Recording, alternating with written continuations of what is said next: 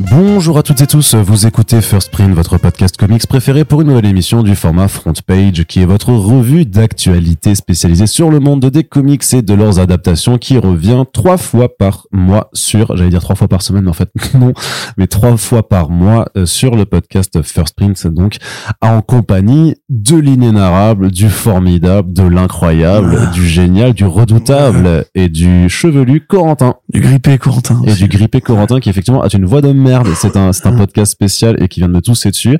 Le Arnaud enrhumé, le Corentin grippé. Donc j'imagine voilà que j'aurai une voix de merde aussi dans le prochain podcast, quoique d'aucuns diraient que c'est déjà le cas dans toutes les émissions. Je ne sais pas qui dirait ça. Mais nous ne sommes pas là effectivement pour parler de nos détracteurs, mais pour parler de comics. Corentin, tu vas bien au-delà de ta grippe de l'enfer? Ouais. Ça va, cool. Et toi, ça va? Bah ouais, moi ça va très bien, très bien. Ton rhume de l'enfer. Oui. Mais j'étais à un concert et j'ai pris un coup de pied et du coup j'ai une trace là. Ah c'est ça, je sais pas trop demander. Ouais, c'est ça. C'était un truc un peu plus dégueu. Mais okay. Non, c'était un mouvement, un moment festif, mais un peu trop festif. Du coup, par contre, on va pouvoir parler de comics avec cette première partie de notre front page, toujours consacrée à la bande dessinée. Et comme vous en avez l'habitude, je prends l'accent du sud pour vous faire un petit point sur les financements participatifs du moment. Alors, Corentin à la Garrigue et le Romaring, qu'est-ce qu'on a en ce moment sur Ulule? Eh bien, tu vas pas en croire à tes yeux. Nous avons donc ni mes oreilles. Ouais. Apparemment. Nous avons donc le nouveau projet de Laurent Lefebvre. Mais non, c'est pas possible. Ah, bah si. Ah bon? Oui. Ah, alors, dis-moi tout. Bah, tout. Voilà, je l'ai fait. Allez hop, allez, rentre chez moi. Salut Arnaud, c'était un plaisir. Une blague envoyée dès le début de ce podcast. Et là, on est là, on fait, waouh, c'est incroyable. Et quelle blague. Donc, ça s'appelle Refuge. C'est écrit et dessiné par Laurent Lefebvre, le créateur de Foxboy, qu'on a reçu déjà sur First Print, avec un projet qui là s'éloigne beaucoup de son univers de super-héros français, puisque c'est clairement une œuvre qui se rapproche plus de la BD documentaire, puisqu'en fait Laurent Lefebvre, donc qui vit en Bretagne, en fait a été témoin, enfin il a visité des camps de réfugiés à 2 occasions, en 2017 après le démantèlement de la jungle de Calais, et puis en 2022 avec en fait des réfugiés qui ont fui l'Ukraine et la guerre qui a lieu depuis février maintenant, je crois que c'est, et en fait il raconte en images ces 2 rencontres, en fait les témoignages des personnes qu'il a rencontrées, pour essayer de mettre des mots sur leurs histoires, et aussi parler de tout ce qui est exil et de migration à l'époque moderne. Donc, si vous avez lu un certain Urgence niveau 3 de Joshua Dysart, Alberto Ponticelli et Pat Massioni, ça va vous rappeler forcément un petit peu quelque chose, parce que c'est clairement une BD qui a l'air d'être dans cette veine-là. Donc, de s'intéresser à des personnes qui sont dans des crises humanitaires, mais en essayant justement d'interroger l'humanité de ces personnes, et pas juste juste de les accabler, en fait, par leur malheur. Et ça va sortir donc chez Comics Initiative, dans un format plutôt à l'italienne, visiblement d'après les visuels de l'album, pour un total de plus de 240 pages et quelques. Et donc c'est à financer en ce moment sur Ulule chez Comics Initiative. Et vous connaissez notre amour pour ce genre de projet. Enfin voilà, moi c'est quelqu'un dont je suis le travail depuis très longtemps, et c'est vrai que c'est toujours plus difficile, j'ai l'impression, un peu de vendre ce genre d'album, puisque c'est des sujets qui sont pas faciles, et du coup c'est pas de la fiction, donc c'est effectivement peut-être pas le genre de BD évasion dont tout le monde a envie. Mais par contre voilà, si les démarches comme Love is Love ou Urgence niveau 3 chez Bliss vous avez plu, je pense que c'est un ouvrage que vous pourrez aller aisément soutenir. Ou Goodnight Paradise. Ou Goodnight Paradise, remarque. Mais qui était quand même dans la fiction. Mais qui était sur un vrai problème social. Oui, c'est vrai. C'est vrai que c'était aussi très ancré là-dedans. Autrement, du côté de l'édition en France aussi, juste un petit mot pour souligner et que vous reteniez dans votre petite mémoire de personnes curieuses, un titre qui s'appelle Flying Cat, qui est donc une nouvelle création originale qui arrivera chez Kinaï. Alors, c'est vrai que sur comicsblog.fr, je l'ai annoncé pour le début d'année, ça prendra un petit peu de retard par rapport à ce que j'avais écrit, parce que c'est de la création originale, donc il y a toujours un risque que ça prenne du retard. Et c'est en fait une bande dessinée donc jeunesse qui vient chez Kinaï, qui est donc spécialisée beaucoup dans l'import en fait de bande dessinée jeunesse américaine, mais pas que, mais surtout qui nous fait de la création. Donc vous connaissez l'anthologie Punch déjà, et là en fait c'est une première création qui en plus viendra en grand format franco-belge, et du coup vous vous dites, mais du coup Arnaud, franco-belge, c'est pas du tout du comics, qu'est-ce que ça fout sur First Print? Et là je te dirais, bien sûr Corentin, c'est exactement ce que j'allais dire. Bah oui. Bah Arnaud, c'est du franco-belge, ça a rien à foutre dans les comics. Eh ben exactement, mais figure-toi que non, parce que c'est Kinaï, on soutient, ça fait partie de notre ligne édito, et donc on a le droit de s'intéresser à de la création, c'est toujours bien de regarder, puisque écoute, on a bien reçu du Sylvain Repos pour Yojimbot et tout ça, donc on va pas se priver aussi de parler un petit peu donc de Flying Cats, surtout que Corentin, quand même, ça parle de chat. C'est vrai que ça parle de chat. Et donc, c'est forcément une BD pour toi. Ces deux artistes qui ont travaillé sur le film d'animation Ernest et Célestine. Un super film d'animation, si vous l'avez pas vu, si vous êtes parents. Ou c'est le voyage en charabie, donc ils ont travaillé sur le deuxième, ouais. C'est le voyage. Replonge en enfance, qui est l'amitié géniale d'une souris et d'un ours. Voilà. Si vous l'avez pas vu, c'est très bien. Donc oui, ça parle de chat dans un monde un peu fantasy, enfin, on va dire, enfin, de fantasy pour enfants, avec des super designs très colorés. C'est des chats humanoïdes. Attention, c'est pas des chats qui marchent à quatre pattes, contrairement aux vrais chats qui sont largement supérieurs. Il y a une petite vibe un peu Miyazaki-esque, on va dire. Oui, quand même, oui. Oui. Alors, oui. Tu veux développer là-dessus? Non, du tout, non, mais jusque dans les dessins qui ont été présentés, tu ressens effectivement cette vibe. Un peu de Toriyama aussi. Enfin, si vous voyez Maître Karim, par exemple, vous avez un chat blanc et roux, comme Bowie, qui ressemble un petit peu justement à Maître Karim du truc. Ça a l'air très mignon, très frais. C'est, comme tout ce que fait Kinaï en général. Donc, on attendra de voir ça avec plaisir. Et vous avez vu qu'Arnaud a parlé d'un titre avec des chats. Donc, ça veut dire que peu à peu, il se convertit dans notre religion. Non, ça, par contre, c'est toujours juste par pur professionnalisme. Et parce que j'avais envie de parler de ce titre, ça n'a rien à voir avec ma team, qui reste donc celle des chiens. Effectivement. D'ailleurs, si les auteurs, vu qu'ils ont du retard, ils peuvent rebaptiser ça en Flying Dogs et changer tout le contexte par des chiens, ça me ferait bien plus plaisir, et je vous ferai... Voilà, vous avez été prévenu. C'est ça, tu sais. Et je ferai une review pour dire que c'est vraiment super bien, je mettrai dans les plans positifs, c'est des chiens et pas des chats. Et voilà, et ça c'est de la critique. Ça c'est de la critique, Corentin, tu vois. Là, on est dans l'exercice journalistique pur et dur. On va continuer du côté des annonces.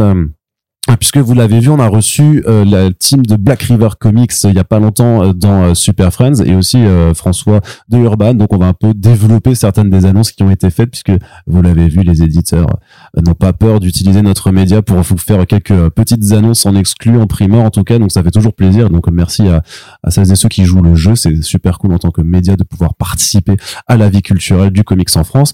Chez Black River, donc, on va revenir sur plusieurs annonces au cours des prochains podcasts. Là, aujourd'hui, on va parler de 2 titres en indé qui ont été annoncés en plus des prochaines licences, puisque c'est quand même ce pôle-là qui nous intéressera le plus de ce côté, puisque alors les comics Enola Holmes, Assassin's Creed et Skull and Bones, du coup, c'est quand même moins notre cam. The Division aussi, non? Ouais, non, mais c'est ça, mais là, je parle de ceux qui ont été annoncés qu'ils avaient annoncé dans le podcast, pour l'année à venir, quoi. Les nouvelles licences, justement, avec, le Skull and Bones et Enola Holmes, notamment. Après, c'est un peu comme, tu vois, comme Manabu, qui fait les Stranger Things, par exemple, tu vois, c'est genre de comics où on en parle pour dire que ça existe. Après, je vous avoue que c'est pas ceux qu'on va lire forcément, voilà. Mais après, si ça plaît au public concerné, pourquoi pas. Mais par contre, du côté, du Creator Owned, de nouveau, du Garcenis et du Goran Sujuka, qui nous revient avec, la mini-série Marjorie Finnegan. Ouais, mini-série, en 8 numéros, édité chez Iowa Studios Upshot aux États-Unis. Donc c'est le, comment dirais-je, c'est Garcenis qui s'attaque au sujet des chrononautes, donc un fameux thème qui revient très régulièrement dans les comics américains, avec donc ces histoires de voyage dans le temps, d'incohérences temporelles, de boucles et compagnie. Dans une version plus déjantée, plus loufoque, plus violente aussi, plus absurde, où Garcenis va imaginer une petite héroïne qui s'appelle Marjorie Finnegan, comme la chanson Tim Finnegan's Wake, qui était une voyageuse temporelle qui a décidé de plaquer un peu sa vocation première de policière de l'espace pour aller cambrioler différentes civilisations, tuer des nazis, tuer plein de gens et s'amuser. C'est une série un peu, enfin, très, très ouvertement humoristique. C'est un peu l'humour de The Pro, sans le côté, sans le côté crado, on va dire. Elle va être poursuivie par sa frangine qui, elle, est restée dans les ordres, dans les forces de police temporelle. C'est très drôle, c'est très bien rythmé, c'est très mignon, très léger. C'est Ennis qui s'amuse en écrivant des héroïnes un peu déjantées, et très libérées sur le côté un peu galipette et compagnie. D'autant que Suzuka, a aussi ce côté un peu, mignon, sexy, c'est-à-dire que c'est pas vulgo, il y a un petit côté Connor Palmiotti, tu vois, dans l'exécution. Donc c'est chouette parce qu'on voit effectivement que Black River, en plus de cette espèce d'envie un peu, anormale, non, il leur faut bien remplir les caisses, mais cette envie de ramener du comics à licence en France, ce qui effectivement nous parle beaucoup moins parce que ces BD n'ont pas besoin pas d'exister, si tant mieux si ça existe pour les fans qui ont envie d'avoir des compléments séquentiels à leurs univers de jeux vidéo et de franchises Netflix, mais nous effectivement ça nous parle moins, on n'a pas besoin de ça pour kiffer. Donc voilà, le fait qu'ils nourrissent ce pan-là avec Walk Through Hell, avec Marjorie Finnegan, avec aussi Study in Emerald, une étude en émeraude, je crois. Une étude en vert. Ouais. L'adaptation par les deux Rafa de la nouvelle de Neil Gaiman. voilà, c'est des bons projets, des bons produits qui arrivent sur le marché pour complémenter une offre plus grand public, donc c'est chouette.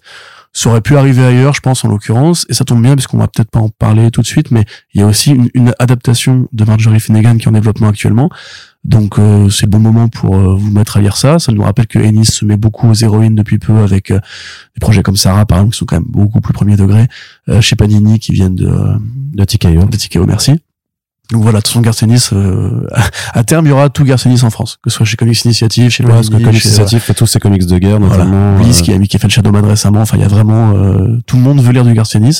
Je pense que le cachet The Boys doit aider aussi, parce que tu peux mettre sur la couverture un beau petit floqué, par l'auteur de The Boys, qui doit effectivement aider. Bah là, mais c'est pas grave, parce que ça fait découvrir des bonnes BD aux gens, et un des plus grands auteurs de sa génération, voire même l'un des mecs les plus prolifiques de cette génération-là, encore sur le marché actuellement, qui continue à être très talentueux. Et à se renouveler, mine de rien. Enfin, il y a quand même toujours un petit truc particulier dans les BD de Garcenis. Voilà. Et c'est vrai que là, ils auront le choix vraiment entre le bandeau par l'auteur de The Boys et bientôt un Major Motion Picture. Voilà, t'as perdu 3 octaves d'un coup, là. Ouais, j'avoue, pardon. Ouais, j'avoue, c'est mais bon, ouais, c'est, si je faisais un podcast là avec Splinter, tu vois, on ne reconnaîtrait pas. Ça, mais, alors, Lucky Crooner. Ouais, c'est ça. Mais il y a un autre titre qui a été annoncé, qui s'appelle donc, Seven Swords, qui continue aussi, en fait, de montrer le fait que Black River, va, poursuivre aussi l'édition de comics chez Aftershock. Et là, tu disais, toi, dans ton article, avec un côté, une BD américaine, mais qui a un côté très franco-français. En vérité, je pense que c'est vraiment, et là, j'aurais aimé être là pour leur en parler. Si j'avais eu l'info, il y a vraiment un petit côté opportuniste qui est pas grave, dans la mesure où c'est pas de la licence proprement dite, c'est pas de l'achat de droit et tout. Mais donc Seven Swords de Evan Fogarty et Ricardo Latina, c'est donc une bande dessinée qui s'intéresse à D'Artagnan, le héros de Alexandre Dumas de Gascogne, qui, un peu façon The Last Ronin, est le dernier des 4 mousquetaires, puisque les 3 autres sont morts, éliminés par les hommes du cardinal Richelieu. Et donc, il décide qu'il y en a marre de ces conneries maintenant, qu'il va aller poutrer la gueule de Richelieu, qui de son côté fomente un plan beaucoup plus fantastique, qui m'a fait penser à une saga que j'ai découvert récemment, qui s'appelle Les Lames du Cardinal, super saga de fantastique, de fantaisie historique française. Si vous l'avez pas lu, c'est vachement, vachement cool. Ça m'a un peu occupé le week-end. Donc voilà, vous avez cette histoire-là. Et effectivement, elle est annoncée pour avril 2023, c'est-à-dire en face du film Les 3 Mousquetaires. Ça, je me demande si D'Artagnan en partie 1. Ouais, mais ça, je sais pas si c'est fait exprès ou fortuit. Non, vraiment, vraiment. Ça me paraît, la coïncidence me paraît un peu, un peu trop grosse. Après, c'est sûr que de toute façon, l'année prochaine sera très mousquetaire, parce qu'il y a 2 films, donc avec Martin Bourboulon, qui fait son adaptation de la saga de Dumas en 2 parties, avec un film D'Artagnan et un film Milady. En attendant le crossover avec les mousquetaires de Paul W.S. Anderson dans Crisis on Mousquetaire Earth l'année prochaine, enfin l'année suivante. Mais donc voilà, à mon avis, ils ont dû se dire c'est le bon moment pour placer du mousquetaire en comics. Et après, ils ont vu la date de sortie du film qui a été annoncé récemment avec la bande-annonce. Ils ont dû se dire que c'était le bon moment pour le timer à cet endroit-là. Mais encore une fois, comme je lis dans l'article de Comics Blog, c'est pas grave dans la mesure où, de toute façon, comme quand un film Batman, Superman ou Wonder Woman arrive en France, Urban ou Panini en profitent pour placer des albums qui souvent sont de bonnes lectures et qui peuvent aider le grand public à s'orienter vers la bande dessinée. Il n'y a pas de raison pour que ce soit pas le cas aussi avec les prods françaises. De la même façon, j'espère que quand la série Corto Maltese de Canal et Frank Miller finira par arriver, on aura peut-être, d'autres projets de réinvention de Corto que celui de Bastien Vives, ou un peu comme ils ont fait avec Spirou, des albums inspirés par et tout. Donc oui, voilà, si l'argent du cinéma peut aider à faire venir des bandes dessinées, ou même à créer des bandes dessinées sur notre territoire, tant mieux. Là, c'est plutôt une bonne saga. Et pareil, il prend d'autres personnages de l'univers de Dumas. Enfin, pas que de Dumas d'ailleurs, de Rostand aussi, voilà, pour pas trahir un secret. Et évidemment, les mousquetaires, ça appelle aussi un mec qui a un long nez. Donc ouais, c'est plutôt cool. C'est un dessin assez comics mainstream, plutôt même comics indé, on va dire, un peu IDW dans l'exécution au niveau des couleurs et tout.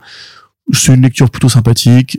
C'est toujours marrant de voir les ricains s'attaquer au mythe de Dumas et en faire un truc ultra brutal, ultra un peu SF et tout, en mode genre c'est des films d'action super vénères et tout. Donc ouais, si ça vous intéresse, n'hésitez pas à y aller. Voilà, et donc on parlera d'autres sorties dans le prochain front page, mais notamment le retour du Ragnarok de Walter Simonson aussi.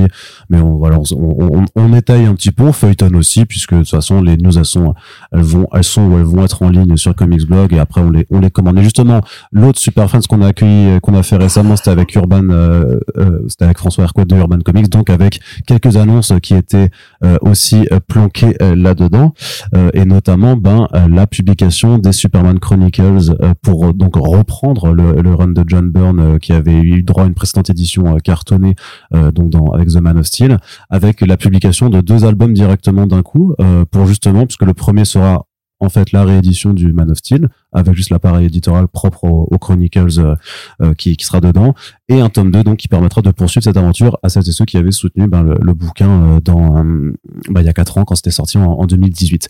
Et aussi, plus important peut-être quand même, le démarrage des GSA Chronicles pour reprendre le run de Geoff Johns après justement les 2 tomes qui sont sortis sur la GSA The Golden Age de James Robinson. Donc en soi, c'est une collection donc qui a été inaugurée cette année avec les Batman Chronicles, qui a pour but de reprendre par ordre chronologique les publications autour d'un personnage ou d'une équipe. Et donc c'est plutôt sympa, je crois, de voir Superman et GSA être au programme de l'année prochaine dans ce format. Visiblement, c'est que ça peut être pris, ou que, en tout cas, que ça plaît. Donc, ça commence avec le début du run de Terry Austin, ou au niveau du dessin, ou c'est rien à voir? Pourquoi? J'avoue que moi, c'est des vieilles lectures, les Superman de Byrne.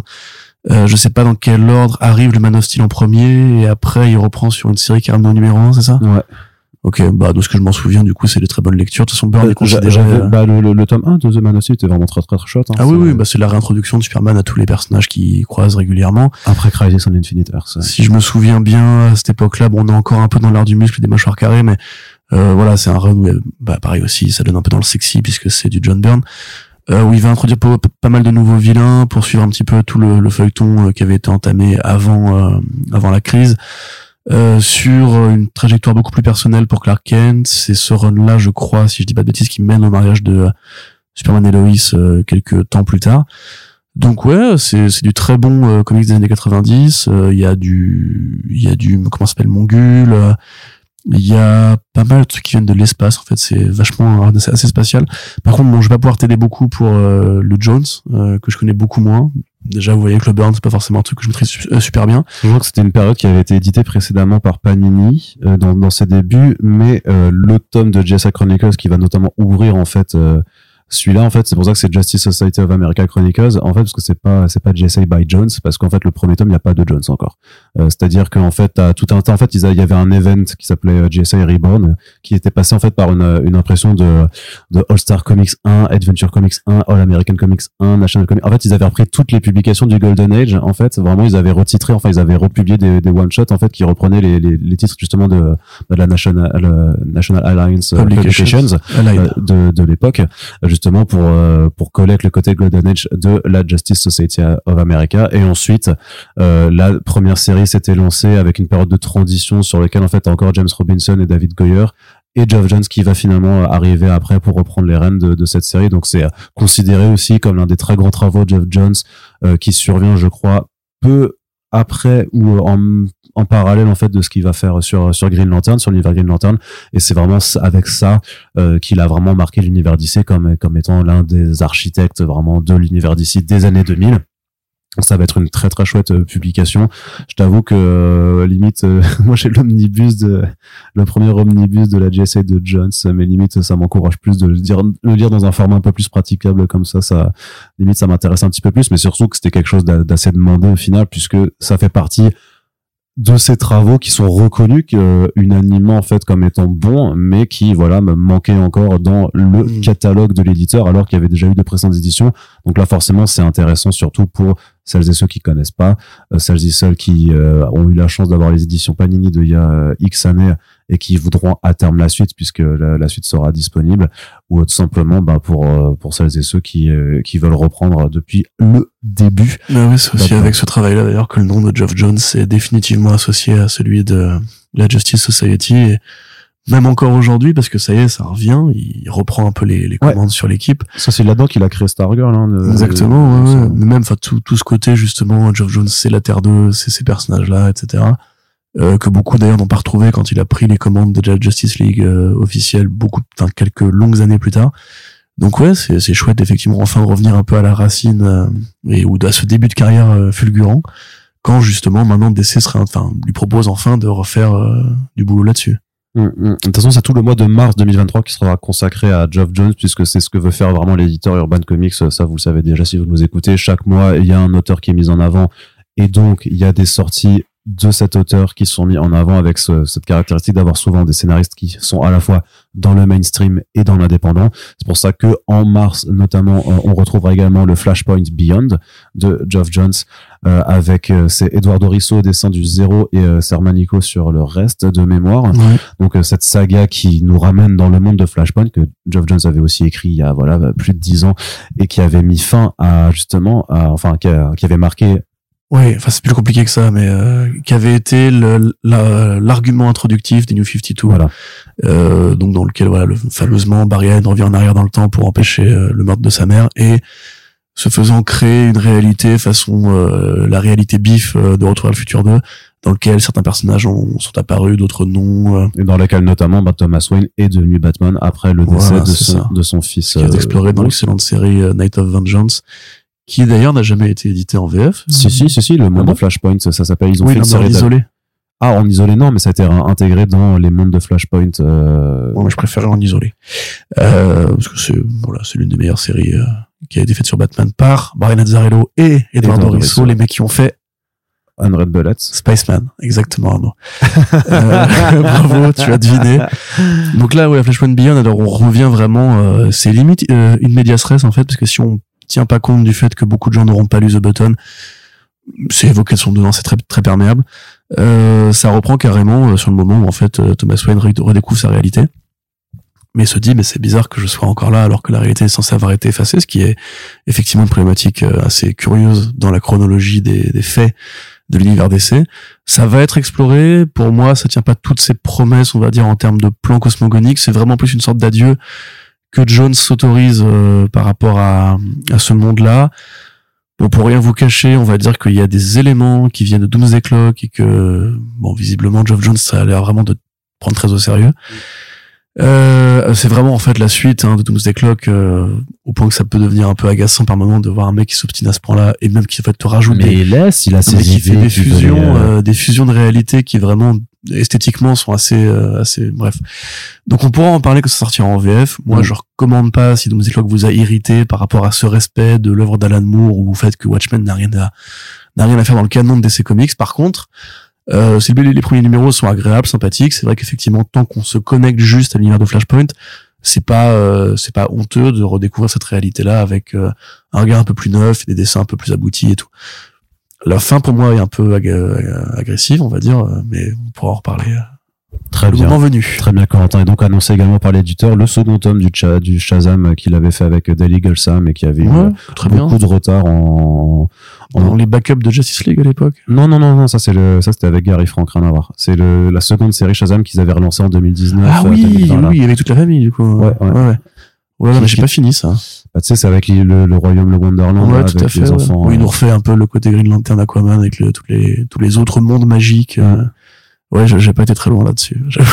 C'était pas un truc. Et donc aussi arrive à venir plus tard dans l'année le Junkyard Joe, qui est donc la seconde série qu'il fait justement avec Gary Frank dans son univers Geiger the Unnamed. Qui est bien mieux que Geiger. Ouais. Voilà. Très bien. Eh bien, Corentin, on va pouvoir continuer avec la suite des annonces. Alors, du côté de Panini Comics, pour l'instant, c'est vrai qu'ils ont commencé leur big news, mais on est un peu à la bourre à l'heure où on enregistre le podcast pour vous en parler. Mais c'est vrai qu'ils ont annoncé notamment dans les omnibus le Fantastic Four de Jonathan Hickman et le New Avengers de Brian Bendis. Donc, c'est quand même deux très bons runs qui seront dans ce format-là, visiblement qui plaît, mais qui a ses défauts aussi. On en a parlé plusieurs fois en podcast sur le côté le rapport quantité-prix c'est pas mal, mais le confort de lecture c'est quand même n'importe quoi. Mais ça fait partie des grosses annonces de Panini de ce début d'année. Et là après j'estime toujours que c'est des bouquins qui posent des problèmes par rapport à leur prix. Mais en même temps, les Fantastic Four de Hickman, c'est incroyable. Et, les New Avengers de Bendis aussi, c'est vraiment mortel. Ouais, certainement, mais il y a un moment donné où quand même tu vas devoir te poser la question de qu'est-ce que tu achètes en termes de budget, quoi. Si tu dois. C'est que tu achètes juste un omnibus, quoi. Faire des calculs d'équivalence. Ouais. Bah oui, mais ils n'éditent pas que des omnibus. Ouais, tu vois, si à la limite ils éditaient que des omnibus, tu te poserais pas la question parce qu'effectivement, t'as un rapport quantité-prix qui fait que, alors que là, effectivement, on commence à arriver, tu vois, les must-have qui étaient censés être. Oui, parce que un peu légère, par exemple, ça commence. Tu vois, là, j'ai fait une news justement sur les New Mutants de Sienkiewicz et Claremont. Ouais. où c'est précisément voilà, celui avec l'ours machin, la saga du démon de Bear, ouais. Et précisément ça, c'est je crois que c'est moins de 100 pages, enfin c'est un 96 pages pour 16 € quoi. Ouais, là tu te dis bon, quand même, ça boit Sienkiewicz, ça boit Claremont. En plus c'est pas des albums qui sont particulièrement soignés, je trouve. Les must-have, c'est très très basique quoi en termes de travail d'édition. Bah ils ont leur bande un peu dorée sur la couverture qui marque bien la collection un peu, mais ça fait comme les tu sais les must-have de PlayStation quand ils faisaient les rééditions. C'est ça, ouais, les Game Platinum, ouais. Ouais, et tu vois là je trouve vraiment, par exemple, on en a déjà parlé, les offres à petit prix, les albums à 8 €, je les trouve plus jolies que par exemple les must-have, avec ce côté épuré, un fond uni avec un personnage sur la couverture. Les must-have, ça devait être une offre un peu réponse à l'augmentation des prix. Et finalement, bah, elle se bouffe, l'augmentation des prix, elle aussi. Ouais, c'est ça. Puisque c'est le point, en fait, que je voulais dire, c'est que la seule annonce de Panic dont on avait à parler aujourd'hui, c'était leur nouvelle augmentation de prix qui surviendra donc au mois de janvier 2023. Il y avait déjà une précédente augmentation en janvier 2022. Donc là, il y en a une nouvelle un an après qui a donc été expliquée par l'éditeur comme, la réponse à l'augmentation des coûts, des matières premières, de l'énergie, de tout, enfin voilà, de tout ce qui a lieu et qui a fait que tous les éditeurs cette année, que ce soit de comics, de BD ou de manga, ont augmenté leur prix à un moment ou à un autre. En général, quand c'est des éditeurs qui sont justement qui sont au SNE, ça ne peut se faire que 2 fois par an, donc soit en janvier, soit en juillet. Donc il y a fort à parier que en juillet prochain, il y a aussi des augmentations à venir, peut-être chez d'autres éditeurs, mais en tout cas là pour Panini, c'est une nouvelle. Et justement, oui, c'est ça, c'est ce qui est dommageable, c'est que en fait, c'est toujours les collections à petit prix qui sont les plus touchés. Donc les Marvelverse passent à 9 €. Donc ça, c'est les petits numéros souples avec 4 histoires dedans. T'as les des must-have qui vont avoir des prix qui deviennent un peu mais en fait qui font perdre le sens de pourquoi la collection avait été créée à la base. C'est que là on arrive sur les prix des 100%, mais avant l'augmentation des prix, des trucs, tu vois, genre que déjà normalement les must-have tu dois avoir que 2 standards de prix. Tu vois, le truc c'est que juste 15,99 et 20,99, et là on a 16 € jusqu'à 144 pages, qui font moins de 144 pages. Au-dessus de ça, c'est quand même 19 €. Donc tu prends 8 pages, tu passes à 19 € déjà.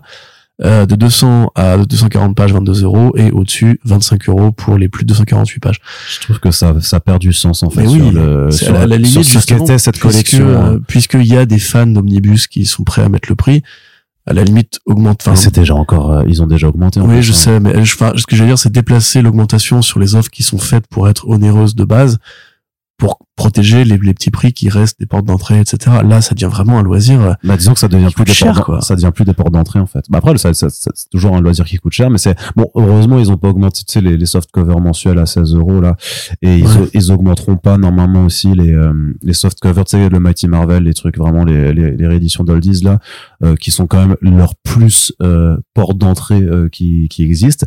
Mais pareil, l'Epic Collection qui a été annoncée, qui a démarré, au final, cette année ou l'année dernière, augmente aussi ses prix, quoi. C'est-à-dire que maintenant, en fonction de la pagination, en fait, ce sera entre 26 € et 30 € pour la format souple, et donc de 30 à 34 € pour le cartonné. Alors après, moi, le collector cartonné, je trouve toujours que c'est là, on est sur de la logique de si tu le veux pas, tu ne le prends pas parce que t'en as pas besoin. Et je trouve que les épiques en souple, ils sont très bons. Enfin, c'est comme les Marvel Select de l'époque où de toute façon, ils font très bien commencer par les 100% en souple à une époque. C'est ce que je le dis encore, et je le répète à qui veut, mais j'ai revu du coup des souples du Matt Fractionara là sur Hawkeye, donc de 2012.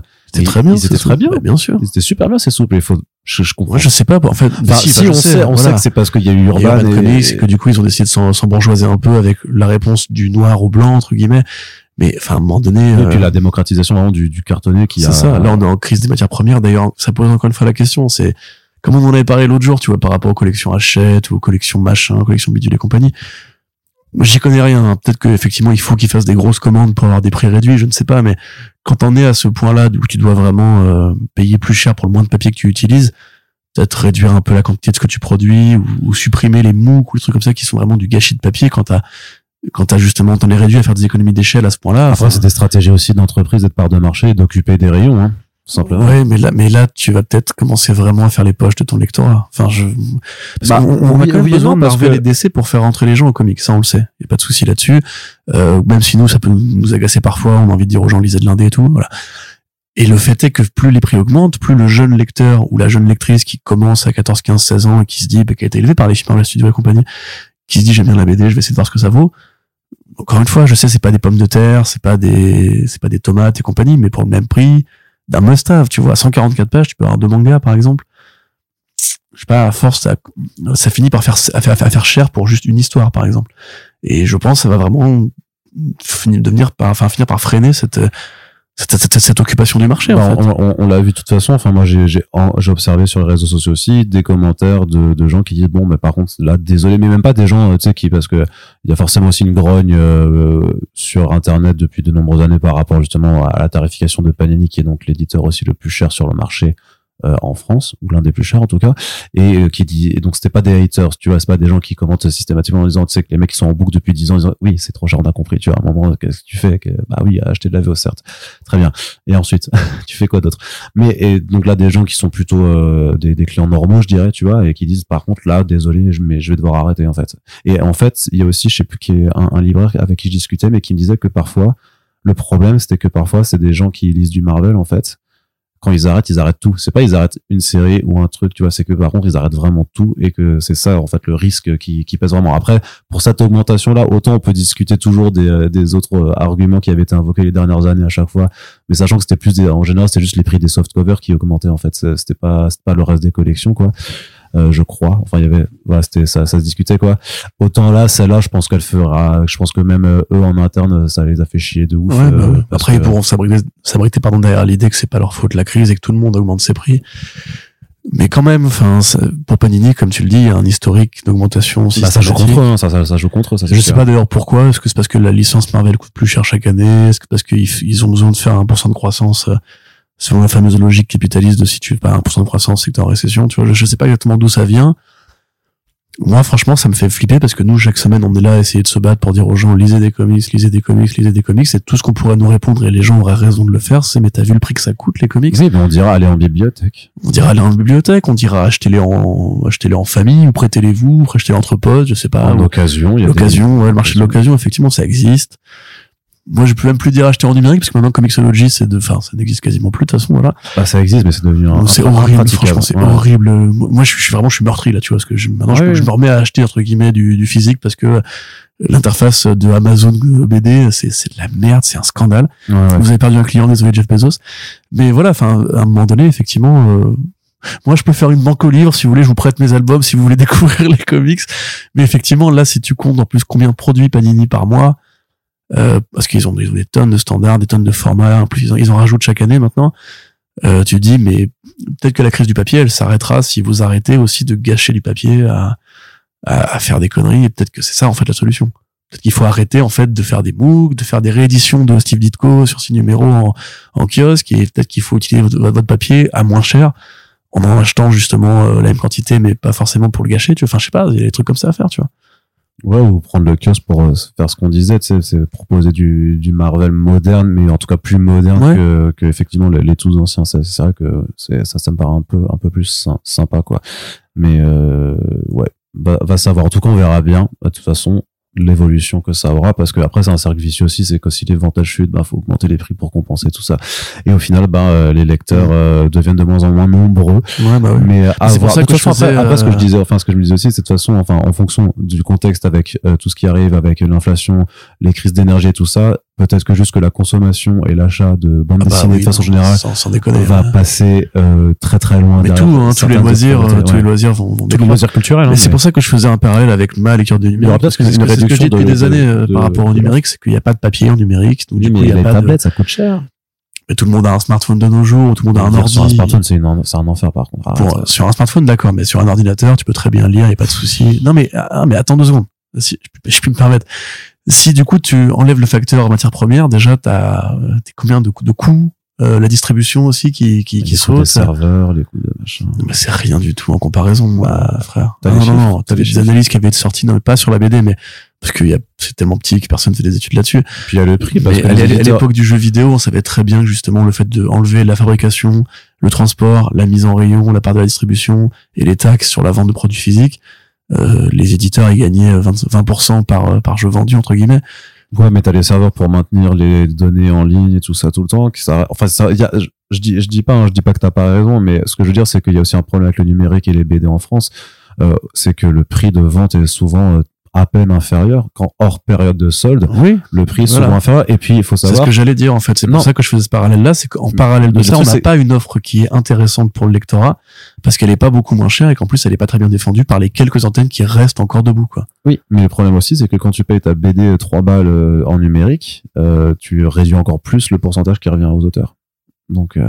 Après, moi, on peut inventer de nouveaux modèles, hein. Ça, c'est pas interdit. Tu vois. Ah bah je te laisse organiser un peu. Mais en tout cas si on reste parce que le papier va pas continuer, enfin ça prend pas 2 semaines à pousser, hein. Par contre je pense que d'un point de vue écologique, je pense que c'est quand même toujours moins si l'ensemble des lecteurs de comics s'équipent tous d'une tablette, je pense que le dommage écologique est plus important.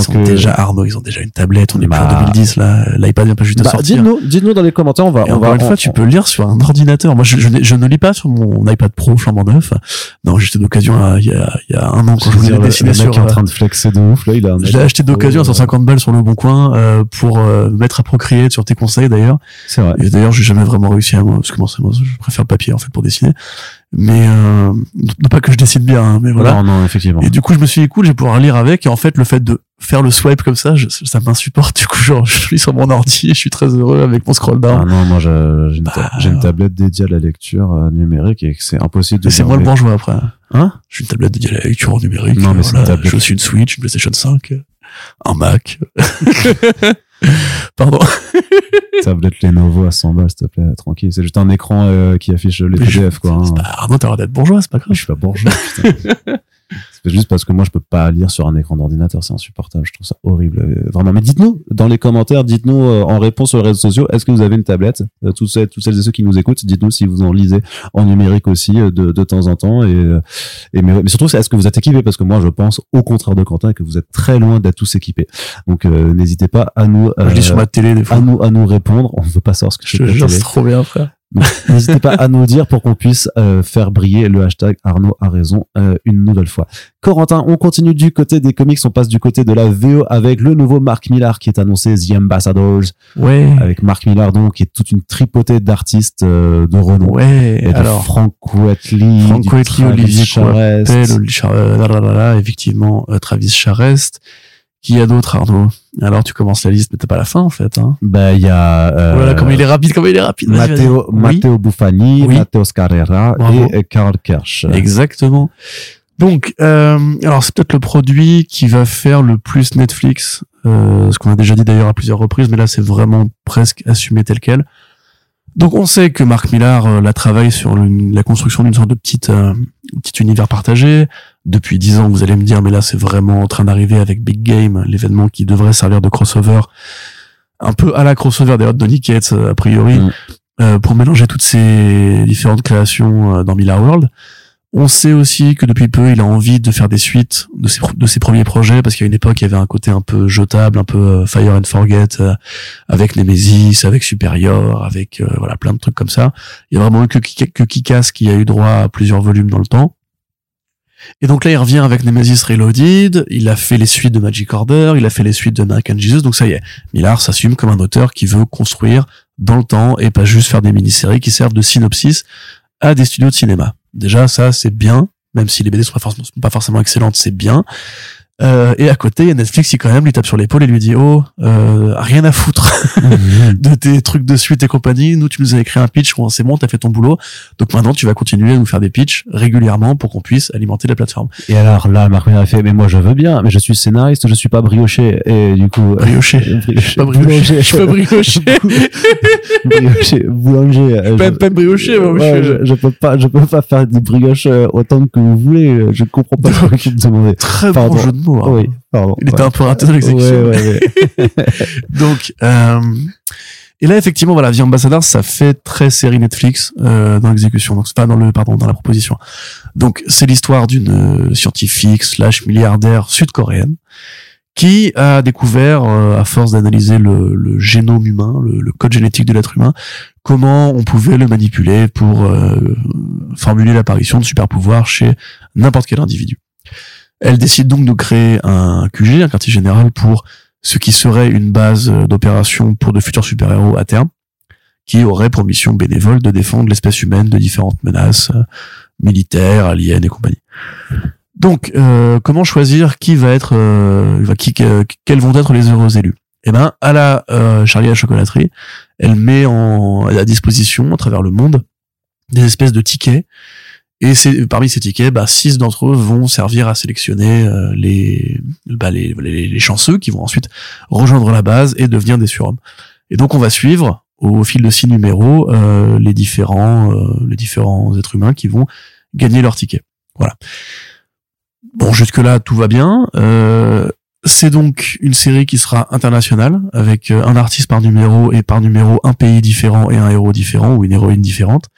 Donc, pour résumer, c'était l'Inde, l'Australie, la France, tout de même, on peut être fier de nous, j'ai envie de dire.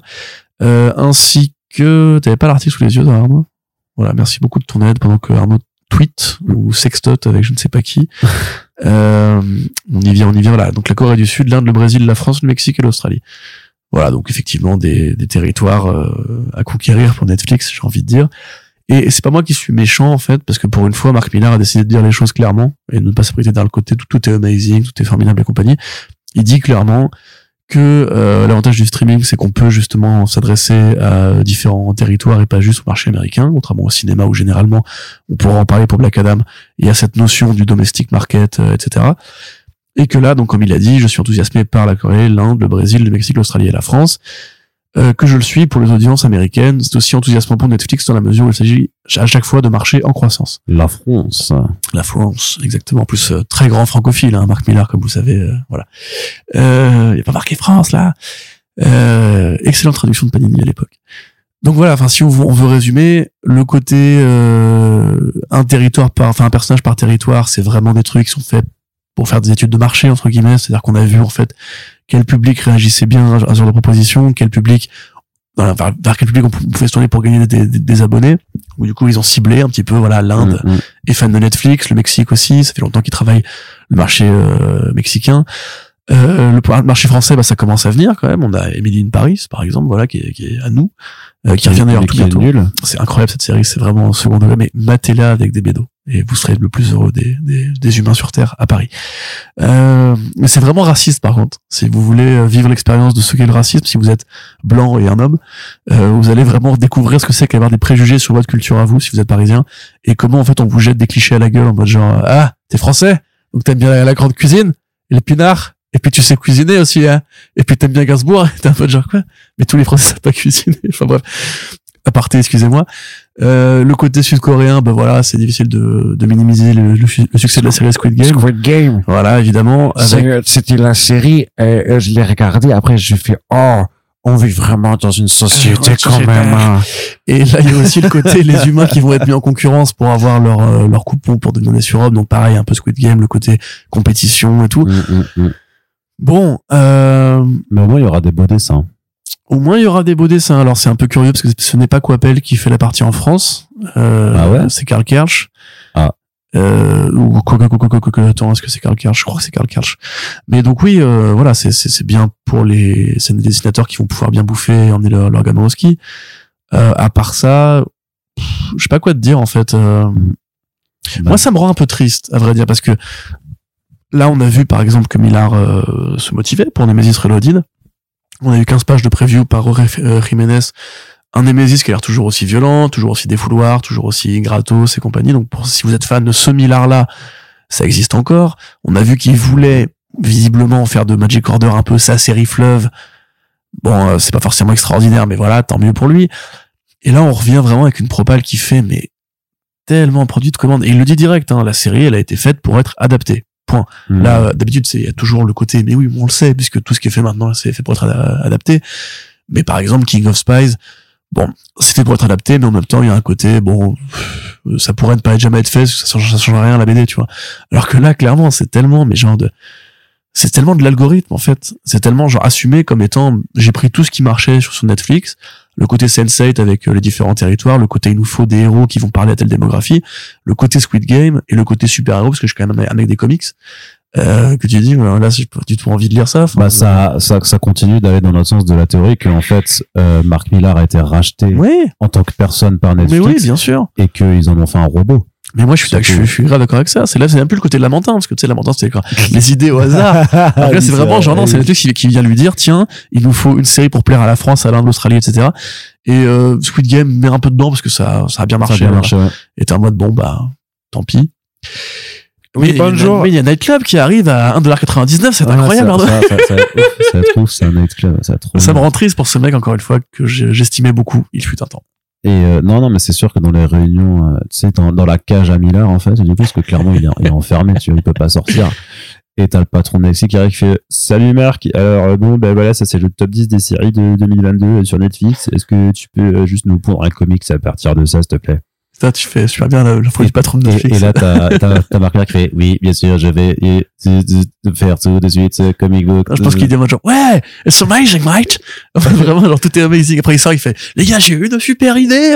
Parce qu'il y a aussi ce côté sandwich hein, chez Marc Millar. Oh what for you? Oh yeah, Squid Game with superheroes. Yeah. Okay. Et là je vous jure, enfin si vous allez lire l'article sur comicblog.fr, allez dans le lien source, il y a toute la déclaration, parce que c'est évidemment une annonce du Hollywood Reporter, parce que Marc Millar, maintenant, c'est séries et comics, donc il est vraiment bien capté par THR, qui fait aussi... Ouais, et puis THR fait pas mal d'autres comics, au final. Beaucoup pour les vedettes, quand même. C'est pas genre, ils vont pas... si, ils avaient... Preview du prochain IDW, tu vois, non, c'est pas encore... là-dedans qu'ils avaient annoncé le Substack de Tom King et Elsa Chartier. Oui, c'est pas du tout des vedettes, hein. Bah, c'est des vedettes, mais c'était pas l'un des plus grands scénaristes d'essai actuellement. Hein. Oui, mais attends, c'était un comic book indé... Donc bref, annonce THR, franchement, lisez le communiqué de presse, et si vous avez l'habitude du côté justement homme sandwich de Marc Millar ou super enthousiaste ou juste idée on va faire dans une pièce la nuit avec des bougies partout à poil et compagnie, là c'est vraiment en mode bon bah voilà, je pense que ça ferait une bonne série télé pour Netflix. Et puis niveau démographie, vous voyez ça cible bien et tout. Il a l'air éteint et ça me rend un peu triste. Très bien. Allez, on continue Corentin. Une petite news du côté de chez Marvel, c'est Doctor Strange qui est relaunché par Jed McKay et Pascal Ferry. Ouais, bah là pour le coup, on va dire un peu du bien de Marvel, c'est cool. Alors, Doctor Strange, déjà, on peut constater qu'effectivement, ils ont tenu leur promesse de ne pas le ressusciter trop vite, et même de pas donner de suite, en fait, directement en ongoing, après les deux essais qu'on va qualifier de peu mémorables pour être poli avec Mark Waid. Donc, à l'époque, Doctor Strange et Doctor Strange, Surgeon Supreme. Puis voilà, quelques passages par-ci par-là, la mini-série The Death of Doctor Strange, qui était évidemment pas la mort du héros, parce que personne ne meurt jamais chez Marvel, ce serait dommage que l'univers évolue. Donc voilà, dans lequel il y avait Clara, déjà scénarisé par Jed McKay. Exactement, ouais. Et c'était Richard Ortiz, au dessin, je crois. Je me rappelle plus, ouais. Bref. Ricardo Ortiz, pardon. Richard Ortiz. Donc oui, voilà, c'était l'histoire de la mort de Doctor Strange, et voilà, qui était responsable et tout. Donc il y avait déjà Clea qui revenait, Wong qui revenait. On construisait, en fait, la base d'un nouvel univers Strange, mais à la fin, il ne revenait pas, puisqu'il y avait cette idée que, justement, il pouvait pas aller au-delà de sa mort, sauf que, quand tu es un personnage mystique qui affronte des divinités qui viennent littéralement du monde des morts ou de pans immatériels où peuvent aller les âmes, etc. Évidemment, c'était le début d'une nouvelle aventure. Et même d'ailleurs, Marvel aurait pu directement enchaîner avec, en fait, parce que c'est vrai que tu peux éventuellement considérer que si Spider-Man meurt, bah oui, il est mort parce qu'il sera pas à New York toute sa vie. Mais Strange, de fait, peut continuer à vivre à travers la mort. C'est déjà été le cas à plusieurs reprises. Donc là, bah, McKay revient. C'est plutôt cool parce que c'est un bon scénariste qui s'est plus ou moins bien dépatouillé dans The Moon Knight, par exemple. Avec Pascal Ferry, pareil, plutôt bon dessinateur. C'est pas un truc mémorable, enfin extraordinaire, mais on se rappelle de Shadow pour son coup de crayon aussi. Son utilisation des toiles noires de Venom, par exemple, qui était plutôt une bonne réussite, n'est-ce pas Arnaud? N'est-ce pas Arnaud? Tout à fait. Oui, merci Arnaud. Arrête d'envoyer des sextos. Donc... Donc là, ils promettent d'aller justement aux origines du personnage, à l'époque du psychédélique à la Ditko, avec un Strange qui ne sera pas sur Terre, mais qui veut explorer des pans de dimensions alternatifs, ou voilà des recoins de la réalité ou de l'anti-réalité vraiment très abstraits. Ce qui, moi, j'appelle de mes vœux depuis très longtemps. Là, on sait qu'on a aussi la mini-série Strange avec Trad Moore, donc on est sur un effort de mise en avant du personnage qui est plutôt cool. Ouais. Merci pour ce bâillement qui est de confirmation. C'était un... Ouais. Donc ouais, non, plutôt une bonne nouvelle. Alex Ross, alors qui refait le costume. Je vous mets au défi de trouver les différences entre les deux costumes, enfin celui d'avant et celui de maintenant, mais bref. Donc Alex Ross qui revient pour faire le costume et pour faire les couvertures, ouais. Comme pour Immortal Hulk, comme pour Black Panther de John Ridley. Fort, merci. Donc plutôt un projet un peu ambitieux. Il avait fait des couvertures du Ironman de Cantwell aussi. C'est ça, on nous promet que Cléa et Wong seront plus mises en avant comme justement dans la mini-série, et qu'il y a un vilain dont l'identité serait peut-être plus proche du héros qu'on ne le croit. Ah. Donc voilà, ça c'est le synopsis habituel. Et quelque part, moi, je suis plutôt content. J'aime bien Jed McKay. Je pense que c'est une plume qu'il faudra suivre. J'attends un petit peu de le voir faire de l'indé un peu brutal, mais en mainstream pour l'instant, il est plutôt correct. Enfin, il tient bien son truc. Trop, ouais, très bien. Black Cat, c'était bien. Ouais, c'était mal dessiné, mais c'était pas mal. Ouais. Enfin, c'était bien écrit quand même. Oui, bien écrit. C'était mal dessiné. Trail Forman, il faut arrêter. Ouais. Mais voilà, ça c'était bien. Le Moon Knight, franchement, par rapport au challenge que c'était de passer après les mers et tout. Bon, c'est du mainstream, mais c'est du bon mainstream. Et là, effectivement, Strange, s'il revient avec Ferry, s'il revient vraiment à ce côté, les créatures fantastiques, les plantes, avec... Les créatures fantastiques, c'est un truc de Harry Potter, ça n'a rien à voir. Alors déjà, c'est les animaux fantastiques. Ah, mais... Et deuxième échec. Après le brioche. Bon, vas-y, continue. Allez, on continue avec The Announcement, l'annonce de l'année. Ce sera le comic book que tout le monde va s'arracher en 2023, puisque Jeff, le requin à pattes tout mignon de Kelly Thompson et Guri Hiru a droit à son one-shot imprimé après avoir justement été au cœur de 2 saisons du webcomics sur l'application Marvel Unlimited. Il a droit donc à un one-shot papier demandé en fait par la demande populaire. C'était demandé par le peuple et dans la rue avec des pancartes avec Jeff dessus. Bah, en même temps, Jeff. Ils ont vu tous les t-shirts qui sont coulés de Jeff à la New York Comic Con et il y a pas eu trop photo quoi. Hein. Ah bah oui. Attends, tout simplement. Le public est là. Un one shot. Le public réclame. Voilà. À €25 en basta, je le prends, je m'en bats les couilles. Hein, un one shot en plus qui, en plus de proposer en fait une impression de ces webcomics, aura aussi droit à une histoire inédite pour attirer le chaland. Et mais ce qui est ouf, c'est que dans le communiqué de presse, ils ont réussi à avoir Alan Moore qui fait une déclaration en disant. I love Jeff. Yeah, There's a shark with bows. Yeah. Et il dit je pense que ça va être mieux que Watchmen qui était pas si que ça. Et donc déjà Watchmen voilà. C'est un préquel à Doomsday des Clock et à Flashpoint Beyond, donc c'est de la merde tu vois, mécaniquement vu que les autres sont de la merde. C'est ça, c'est une trilogie avec un seul épisode de bien alors que Jeff c'est littéralement le comic book où il y a 0 épisode qui est nul, tu vois, c'est toujours trop bien. Exact. C'est donc ce petit requin pas tout mignon qui a été inventé par Kelly Thompson dans West Coast Avengers et qui a depuis en fait été récupéré dans toutes les séries qu'elle a écrites. Elle l'a fait apparaître donc dans Deadpool, c'était Deadpool qui l'avait récupéré, puis maintenant c'est l'animal de compagnie, c'est un peu comme un petit chien de Gwenpool, et il est même apparu dans une version futuriste des Avengers, je crois, dans la série Captain Marvel, dans une version un peu dystopique, en fait, où du coup, il est plus vieux, il a des cicatrices, mais il est toujours aussi mignon. Et voilà, et c'est le meilleur personnage de Marvel ever. Depuis sa création quoi, et je pense que ça va se vendre et moi j'en fais juste des caisses et des caisses parce que Corentin n'aime pas les requins et du coup il aime pas du tout Jeff et moi ça me fait trop marrer. Voilà, Corentin, un petit mot? Non. Tu vas pas commenter? Non, tu vas pas le lire? Si je te l'offre, tu le lis? Si tu me l'offres, je peux en faire ce que je veux après. Bah tu vas le lire, surtout tu vas le lire, je te l'offre pas pour que tu le brûles. Ah bon, merde. Bah dans ce cas là non. Bah on fait pas ça avec les BD enfin. Ça dépend des BD. Bah non, mais non, avec aucune BD, enfin. C'est malade, toi. Doomsday Clock, par exemple. Non, ouais, oui, non, mais vas-y, ouais, très bien. Bravo à la team des requins à pattes. Bravo à Steven Spielberg. Bravo à Sharknado. Et bravo à Kelly Thompson qui place des requins bizarres. Yes, elle est trop forte. Allez, Corentin, de toute façon, moi, je fais un super phrase avec Kelly Thompson. On parle pendant 1 heure de Jeff. J'en ai rien à foutre. Je fais ça. Elle non plus, je pense. Hein? Non, rien du tout. Bah, c'est ça. Corentin, on va continuer du côté des comics avec une dernière annonce qui est aussi super cool, c'est une maxi-série en 10 numéros, Superman Lost de Christopher Priest et Carlo Pagulayan qui arrivera à l'année prochaine dans la vague qui s'annonce de célébration autour des 85 ans de Superman. Superman Lost, de quoi ça parle? Et ben, Superman, il est avec Lois Lane, à un moment il dit ouais je pars en mission, je l'ai pour pas longtemps, et du coup en fait, sur la page, il reste là, en fait, et Lois revient dans le salon, elle fait « Ah, bah t'es parti qu'une minute et tout, ça a duré vraiment pas très longtemps. » Et sauf que là, il se retourne, il fait « Je suis parti pendant 20 ans, Lois. » et du coup, elle va essayer de comprendre ce qui s'est passé. Et il n'a pas vieilli physiquement. Il n'a pas... Bah après, c'est un kryptonien, donc en 20 ans, c'est pas... ça prend pas trop d'âge, quoi. Un kryptonien, ça vit vachement plus vieux que nous. Mais ce que je veux dire, c'est que justement, enfin, c'est tout le délire, c'est bah qu'est-ce qui s'est passé pendant cette minute qui a duré en fait 20 ans, et bah surtout qu'il s'est passé énormément de choses pour lui, alors que Loïs, elle a perdu qu'une minute, elle a passé qu'une minute, donc en fait, elle se retrouve face à un homme bah qu'elle reconnaît plus vraiment, quoi, qui a priori va avoir des expériences de vie qui l'ont changé, donc est-ce que leur relation pourra tenir? Enfin voilà, ça, de toute façon c'est Christopher Priest, ça va être trop bien, et moi je suis saucé, tu vois, là la sauce je la prends, j'en mets partout tellement je suis saucé. Corentin, et toi? Ouais, non c'est une bonne annonce. Je viens de voir Priest revenir sur Superman, puisque Arnaud, comme vous le savez, qui est un grand fan de Vampirella, a lu tout le run de Vampirella de Christopher Priest. Tout à fait. T'as kiffé Draculina, Bad Blood, du coup? Ouais, j'ai adoré. Ouais, c'était trop bien. Quelle partie t'as préférée? Celle où elles sont à moitié à poil, là. Ouais, c'est ça. Du coup, je vous avais dit, grand fan de Vampirella. Mais oui, c'est cool de revoir faire du DC, ça nous rappelle justement la bonne époque de Deathstroke. Même si là, je pense pas qu'il pourrait faire sa narration avec ses cases et ses... Si, le fait sur la page de preview, tu vois quand même qu'il y a déjà le titre comme ça. Ok, d'accord. Ouais. Et ça a l'air... Enfin, c'est joli, Pagulayan. Oui. Ok, bon, ça va. C'est du mainstream, mais c'est du mainstream correct. En tout cas, la promesse est intéressante, séduisante, disons les choses.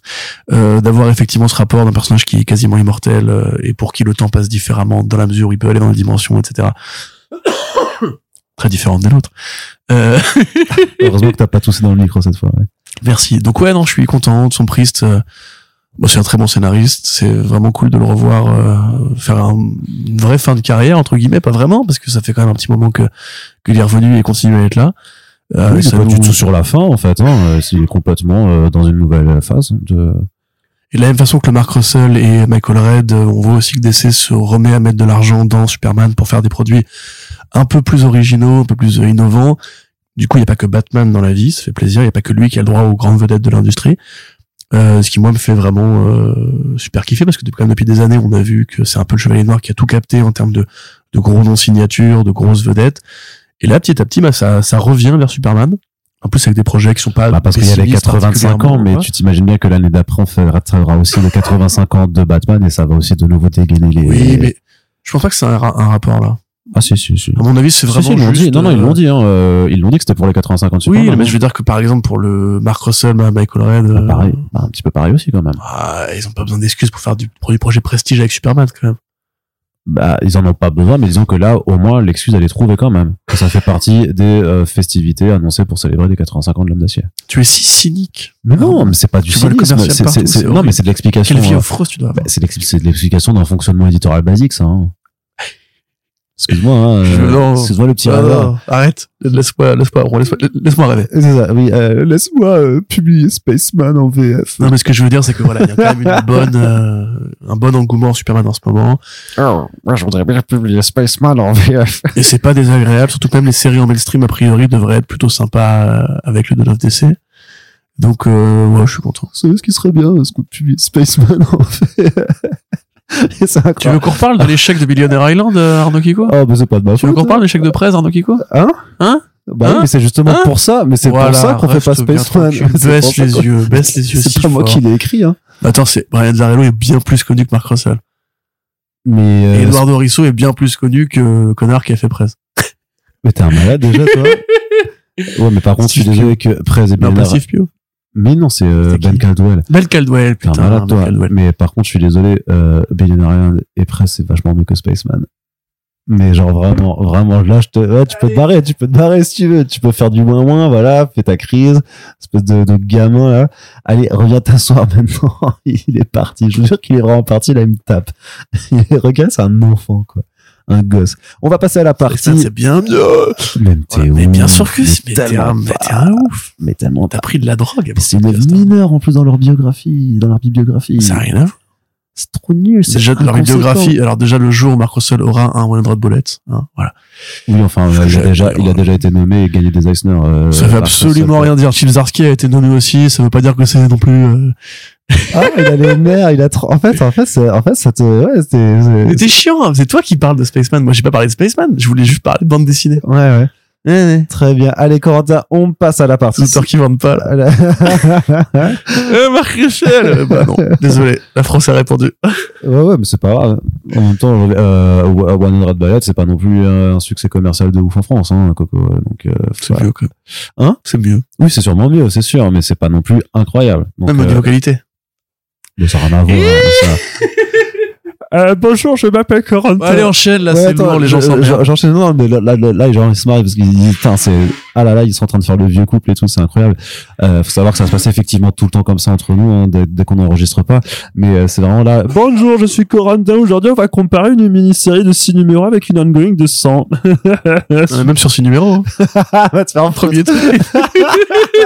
Ah, le bâtard. Allez, Corentin, partie télé. Je veux plus discuter avec toi, de toute façon.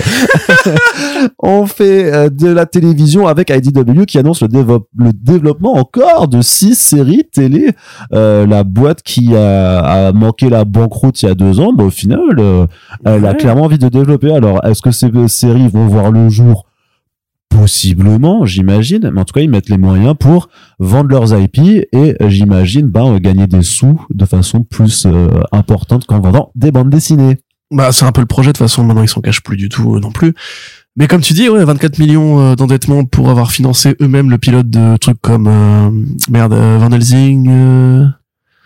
Tu sais, il y avait une sorte de descendante de Van Helsing dans le présent, Rachel Van Helsing, je crois, c'était. Ouais, je sais plus. Comme ça, enfin, ouais, bref, un truc nul. Donc plein de produits bizarres chez IDW Publishing qui avait aussi payé tout seul, je crois, le développement du premier pilote de Lock and Key, qui après avait été refusé, finalement pas remboursé, enfin. Voilà, donc c'est pas des génies, on va dire, en production, financement, etc. Et donc effectivement, après 3 ans à éponger un petit peu les pertes et à se faire de l'argent sur les séries qui ont effectivement vu le jour, ils ont a priori assez de pognon pour développer quasiment 10-12 projets de séries télé, puisque il y avait quoi? Il y avait les 4 premières dont on avait parlé. Wildfire notamment, c'est le Dark Spaces, le projet concept Dark Spaces de Scott Snyder. Ouais. Il y avait aussi le truc avec Sophie, là, avec la musicienne, je crois. Balade for Sophie. Balade for Sophie, ouais. La série animée Brutal Force, avec le petit Amérindien qui défonce les conquistadors en se transformant en bête. Ouais. Voilà, bref. Donc il y a beaucoup de projets chez IDW Publishing. Donc là, alors la liste. Vous avez Bacchus, donc de Eddie Campbell, le génie qui a fait From Hell avec Alan Moore, tu sais, le mec qui aime bien les requins. Yes. Donc c'est l'histoire de dieu grec dans le présent. Voilà, donc il y a un côté Sandman, il y a un côté American Gods, c'est un chef-d'œuvre, il faut que vous le lisiez, c'est très très beau à regarder, c'est du noir et blanc extrêmement esthétique et stylisé, qui va être développé en série télé par l'un des mecs qui a écrit les films Dragon. Mmh. Donc curieux choix de scénariste. Alors Dragon Puncher et Spoonie, là c'est vraiment du webcomic au sens le plus étrange. Très honnêtement, j'aurais du mal à vous le décrire. Il faut que vous alliez googler Dragon Puncher comics sur Google Images. Si vous voulez, c'est un dessin vraiment très Adventure Time. Sauf que imaginez qu'à la place de du visage du héros, vous avez une photo de chat. Voilà, c'est un dessin vraiment très sur à plat avec un côté ligne claire mais pour enfants, vraiment avec des gros contours épais et tout. Et à la place du visage du héros, en fait, c'est une photo de chat. Et c'est l'histoire d'un chat dans une armure qui combat des dragons et d'autres chats qui sont dans des armures. C'est très étrange. Ça a l'air trop bien. C'est vraiment pour les tout petits. C'est de l'humour. Enfin, c'est de la BD absurde, extrêmement bizarre. Donc ça pourrait être fait en série animée par la créatrice, de la série Angela Anaconda. Oh. Je m'appelle Angela, c'est mon nom. Qu'est-ce que c'était infernal, ça. Voilà. Et donc là, effectivement, au niveau visuel, tu peux comprendre d'où ça vient. Tu vois, c'est-à-dire que tu fais rapport entre les deux. Photo de chat dans dessin bizarre, plus Angela Anaconda. Voilà. Donc, si vous êtes fan d'Angela Anaconda, brabade et pourquoi, déjà, mais dites-nous, ouais, c'est ça. Enfin, oui. C'est tellement weird, ce truc. Mais après, c'est cool que ça existe, hein, parce que, mais c'était tellement weird. Ah, c'était super bizarre, ouais. Surtout au niveau visuel. C'était assez curieux. Bref. Corgi, Arnaud. Oui. Avec des toutous. Oui. Par la scénariste de Véronica Mars et de Gravity Falls, une BD de fantasy avec une petite fée qui a un corgi. Trop bien. Voilà, c'est trop mignon. C'est trop bien. C'est trop cool. Les corgis, c'est trop bien. Tu l'as vu cette BD? Non, avant que j'aille la lire. C'est trop bien. Lodger, ensuite, David La Femme. Yes. Et sa femme, Maria La Femme. Excellent. Voilà.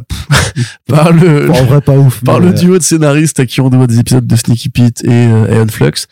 Voilà, donc une BD un peu tortueuse sur l'histoire d'une jeune femme qui va rechercher le gars qui a séduit et tué sa mère et son père, et donc une sorte de tueur en série séducteur qui s'infiltre dans la vie des gens, qui les détruit de l'intérieur, qui les vole et qui se barre. Elle lui cavale après, mais en chemin, elle va se percevoir qu'elle est peut-être aussi amoureuse de lui. Enfin, c'est très tortueux, c'est très malsain. C'est un vrai polar à l'ancienne, dans le style de la vie de la femme, donc en noir et blanc avec des contours épais et tout. Ça peut être une très bonne série télé, en l'occurrence, peut-être le plus simple à dater dans la liste. Ensuite, Relic of the Dragon. Alors, là, vous allez quand même, il va falloir que je vous explique, parce que c'est quand même le truc le plus con de la Terre. Relic of the Dragon, c'est l'histoire d'un nain qui part à l'aventure pour voilà mener une quête initiatique de fantasy. C'est très basique dans son approche de la fantasy. C'est quasiment Naal Buck au niveau du côté basique de la fantasy. C'est vraiment un monde à la Donjons et Dragons extrêmement simple. Mais donc pourquoi la BD est intéressante, parce que c'est une BD dont vous êtes le héros. Vous faites des choix. Est-ce que tu veux sauter par-dessus le ravin ou contourner le truc, etc.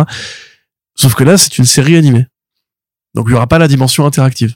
T'es sûr? Oui. Bah oui. Comment tu veux faire ça? Enfin. Bah comme Ben Snatcher sur Netflix. Tu développes.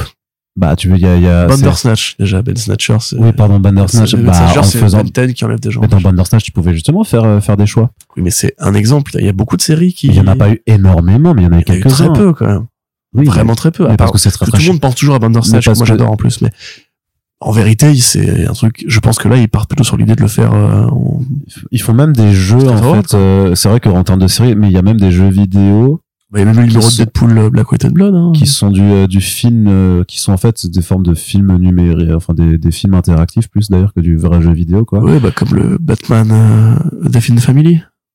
Non, The Enemy Within peut-être de Telltale. The Batman and Death in the Family, le moyen métrage de DC Nation. Ah oui, celui-là par contre. Oh, ça c'était. Bah, il y avait trois fins. Il y avait trois choix. Il devient le Red Hood, il devient un Red Robin ou il devient rien du tout. Oui, et en plus c'était. Ouais, non, c'était vraiment pas terrible. Ouais. Parce que même dans le choix, c'était. T'avais un écran de pause en fait où tu devais sélectionner le truc, tu vois. Alors que au moins dans Bandersnatch, tu choisissais, t'avais une barre, il fallait choisir le truc. Donc c'était un petit peu. Mais moi je le verrais comme ça, du coup. Enfin, je pense que c'est pas irréalisable de faire en fait un moyen métrage d'animation, une mini-série animée avec des choix multiples comme ça. Mais bon. Après en série animée, ça demande quand même de paquer beaucoup de contenu au même endroit, quoi. Oui. Parce que pour chaque épisode, faut que tu prévois au moins 4 trajectoires et tout. Enfin, c'est... Peut-être, ouais. Je sais pas. Bah, ça paraît être, oui. À mon avis, je pense pas avoir lu le truc en diagonale en me disant qu'en fait, ils veulent juste faire une petite série d'animation. Ouais, possible. Toute mimi.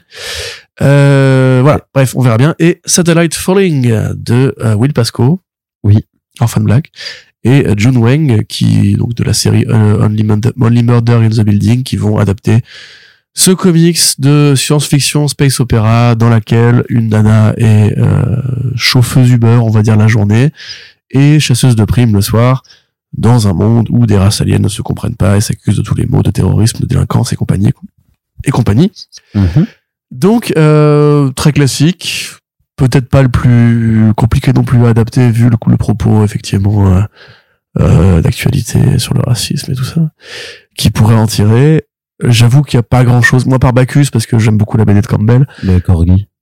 Corgi, bon. Oui, Corgi, ouais. Bah, pourquoi pas? Bah, oh, c'est mignon, les Corgis. T'imagines, un Corgi et tout, c'est trop bien. Un truc qui te chauffe, toi, à part le Corgi? Non, juste le Corgi. Ok, juste le Corgi. Bref, donc on voit effectivement que KDW Publishing, on est maintenant à 12 annonces de séries télé. Ouais, ça fait beaucoup, ouais. C'est énorme, et effectivement, et surtout là, ils vont vraiment chercher dans les trucs qui sont, tu vois, genre, ils ont été récupérés, la meuf qui a créé Angela Anaconda, quoi, c'est...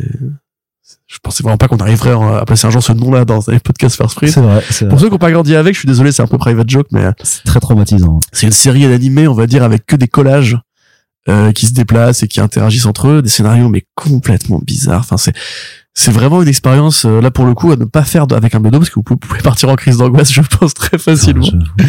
Mais si vous avez vu le film Digimon aussi, le premier film Digimon, il y a une intro avec Angela Anaconda au début. Voilà, c'est pour ça que vous en rappelez. Ouais, tout à fait. Dans la VHS, je me souviens très bien, c'était incroyable. Mais donc bref, tout ça pour dire que voilà, des séries télé chez IDW Publishing. Il faudra voir, comme tu l'as dit, qu'est-ce qui va être vraiment mis en production, parce que là, pour l'instant, c'est eux qui payent des scénaristes pour faire des traitements et des artistes pour faire des concept art, mais est-ce qu'il y aura un diffuseur qui va se positionner là-dessus? On ne sait pas encore. Arrête de faire des tranches bizarres quand je parle. Moi, je disais juste Corgi. Et donc voilà, il y aura effectivement Corgi. Et je ne sais pas si quoi que ce soit de ce que je viens de dire là est dispo en VF. Je sais même pas si Bacchus est dispo en VF. J'ai pas l'impression, je crois, ça me dit rien. Corgi, pour le coup, voilà, si Comics Initiative ou Bliss nous écoute, je pense que c'est pas compliqué de le vendre à côté de Sodad ou de produits comme ça. Et pour Arnaud, vous ferez un heureux, du coup, qui pourra vous faire du forcing sur de ouf. Les Corgi. Ouais. Dis Corgi encore. Corgi.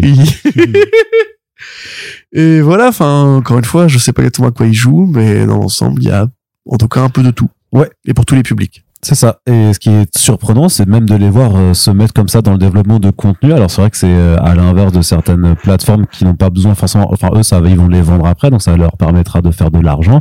Alors qu'à l'inverse, Disney+, par contre, avait annoncé de devoir un petit peu réduire la voilure sur sa quantité de contenus originaux, puisque, bah, c'est l'une des illusions de ce grand monde de l'entertainment. C'est qu'en fait, bah oui, les plateformes de streaming ne sont pas rentables.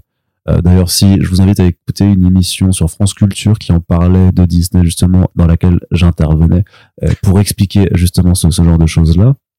Et hop, on place, on flex et mime. Bah d'ailleurs, on peut là c'est l'instant flex aussi l'émission du Blockbuster sur Batman la série animée dans laquelle tu étais avec. Ça aurait pu être plus, ça n'a rien à voir avec l'actualité. Ouais, ça n'a rien à voir, mais c'est pas grave. Mais oui, mais on le dit quand même parce que tu étais là aussi. Bah, Océane oui. Qui était là aussi. Oui, j'allais le dire, mais tu m'interromps. Et Doug Attal. Oui. Donc, ce que je veux dire, c'est que une des grandes désillusions, c'est que en fait, les plateformes voilà ne peuvent pas être rentables parce que en fait, produire des contenus leur coûte beaucoup trop cher par rapport en fait aux rentrées qu'ils peuvent avoir sur les seuls abonnements. C'est pour ça qu'on voit les nouveaux abonnements avec publicité qui arrivent à la fois chez Disney+ et chez Netflix, mais en plus de ça, donc Disney+ devrait réduire aussi le nombre de contenus originaux. Sans oublier les frais d'infrastructure, les royalties, les taxes, tout ce qui fait rentrer dans la balance, parce qu'évidemment, c'est pas genre parce qu'il y a des gens qui m'ont répondu quand j'avais parlé de ça par rapport à Bob Chapek. Oui, c'est normal que Disney+ soit pas rentable. Elle a toujours été prévue pour perdre de l'argent pendant 2-3 ans avant de commencer à en gagner, puisqu'une fois que le catalogue était suffisamment ancré, Disney pouvait commencer à réduire la voilure et justement faire des produits qui coûtent moins cher et la base d'abonnés était alimentée dans ce qui était déjà disponible. Sauf que déjà, c'est faux matériellement dans la mesure où il y avait déjà au lancement de Disney+ une quantité énorme de produits qui étaient disponibles. Tout le catalogue Disney, le catalogue de la Fox en France, etc., etc. Quelques séries Hulu par-ci par-là. Et elle a quand même perdu de l'argent, et pire que ça, la note s'est aggravée. Donc la première année, c'était 600 millions de pertes sur le troisième trimestre, et l'année suivante, c'était 1,5 milliard de pertes sur le troisième trimestre. C'est pour ça, a priori, que Bob Chapek a été gentiment remercié. On en a parlé au dernier podcast, il maquillait aussi un peu les chiffres pour que la facture ait l'air moins vénère. Donc en fait, c'est plutôt 1,8 milliard de pertes de ce qui se dit, et bah, ça reste quand même beaucoup. Surtout que voilà, le Covid est passé... Entre 2020 et 2022, pour nous rappeler quand même que bah, beaucoup de boîtes ont dû perdre de l'argent, vider un peu les stocks, perdre de la base actionnariale, réduire les salaires des grands patrons, enfin bref, faire toutes les choses que font les boîtes en cas de crise, de vraie avarie. Donc à côté de ça, effectivement, comme tu l'as dit, Netflix c'est pareil, Netflix investit énormément d'argent. Pour ceux qui en doutaient encore, Netflix ne paye pas l'impôt qu'ils devraient payer en France ou ailleurs, puisqu'ils avaient cette fameuse technique de mettre leur siège social aux Pays-Bas ou qui ne taxent pas sur les comment ça s'appelle ça, les subsidiaries, Arnaud, subsidiaires, ouais, mais encore un autre truc. Non. Quand une boîte a un siège social dans un pays et qu'elle fait une filiale, exactement. Où le Pays-Bas ne taxe pas les filiales. Donc, du coup, ce qui fait qu'en fait, en France, Netflix France, c'est une filiale de Netflix Pays-Bas qui fait que, du coup, votre patient préféré, que vous défendez ardemment parce qu'elle fait des contenus sympas, a, en fait, piqué de l'argent à vos hôpitaux et à vos écoles. Et c'est encore le cas aujourd'hui puisque, pas aussi simple que ça. C'est complètement aussi simple que ça. Ça s'appelle de l'exil fiscal. C'est très, très simple, hein. Je peux t'expliquer. Pas vouloir payer d'impôts, donc aller se mettre dans les pays où on ne paye pas d'impôts, c'est super simple pour le coup. Non mais je veux dire la causalité avec l'hôpital et machin. Ah bah détourner de l'argent, ça va où les impôts à ton avis ça bah, à part dans la poche de nos amis au Parlement. C'est ça.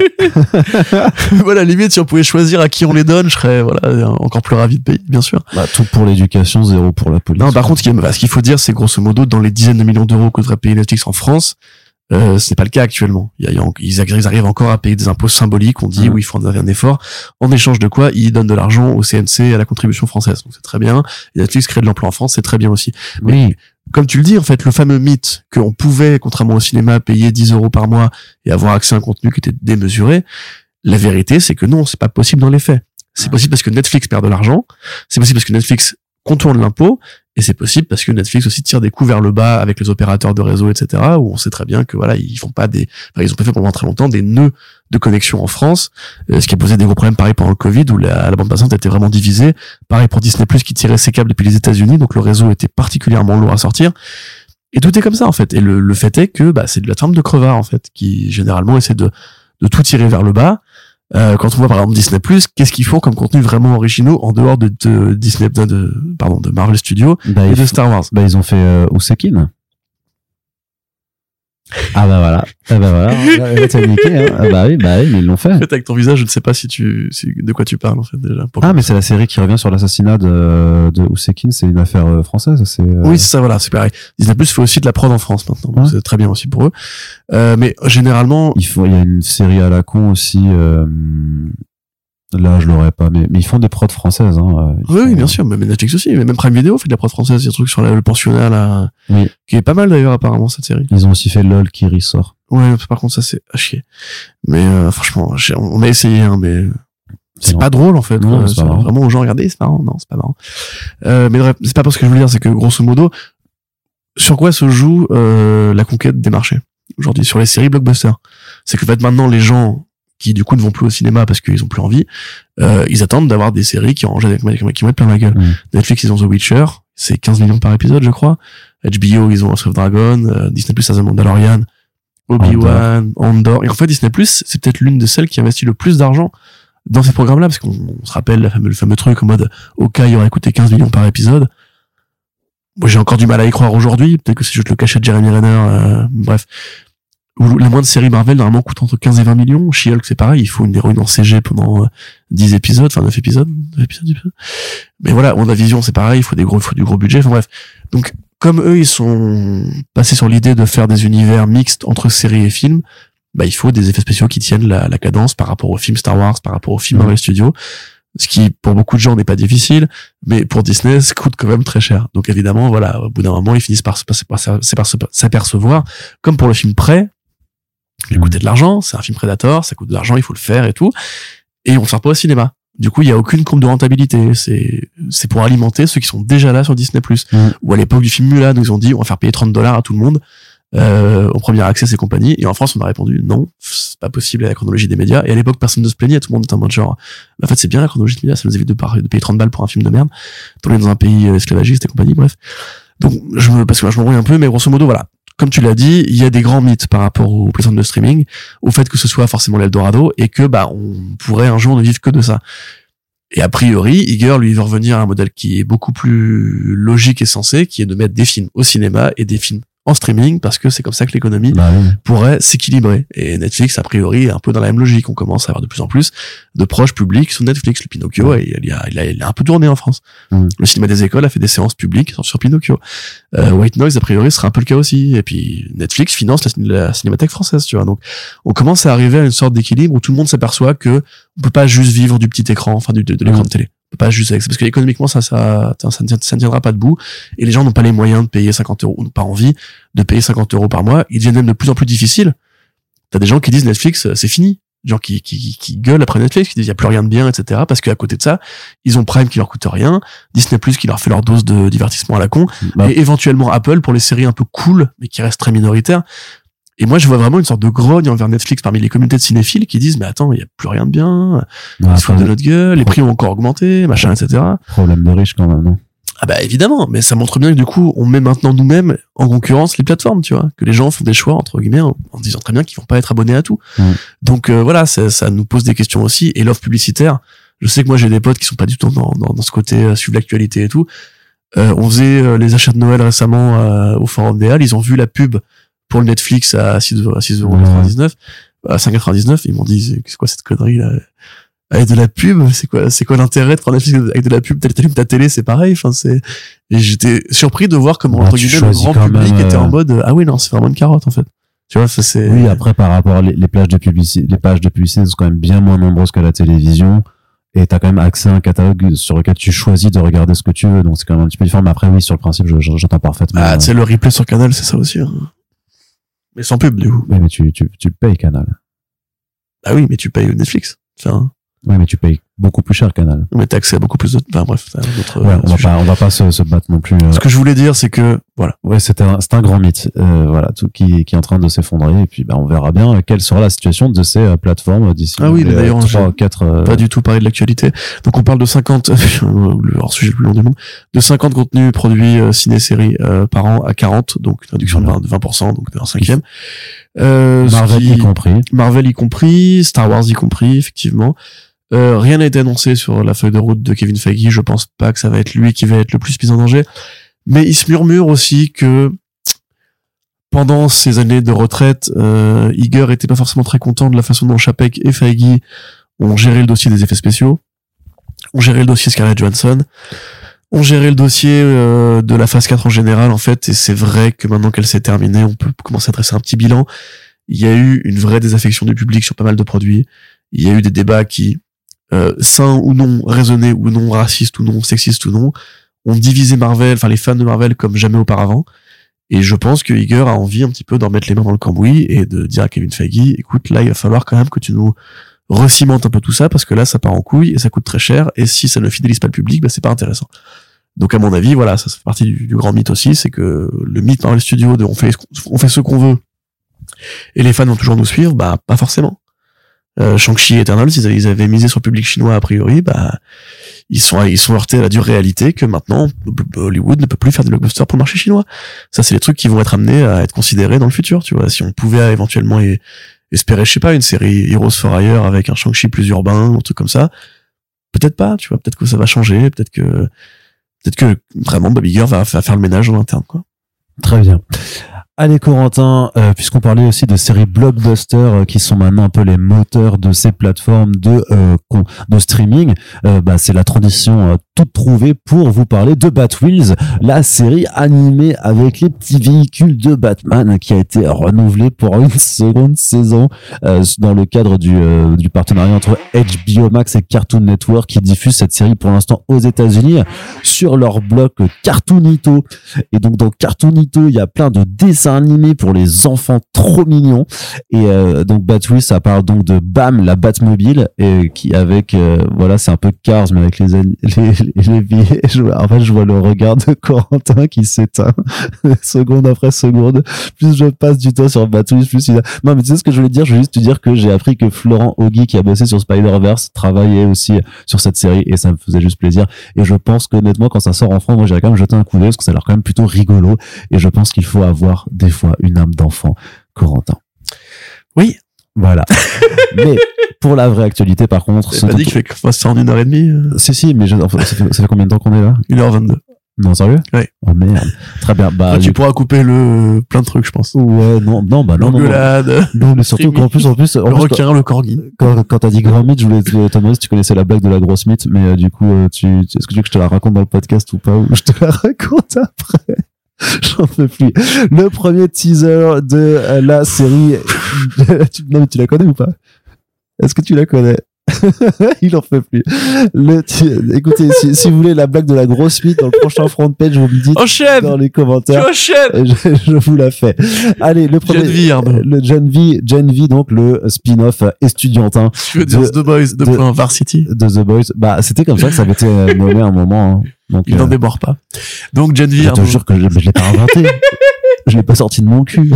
Enfin, je sais pas, bah non, un truc qui sort de son cul. Bah non, pas tant que ça en plus. Du coup, le teaser vidéo de Gen V avec mais ça suffit.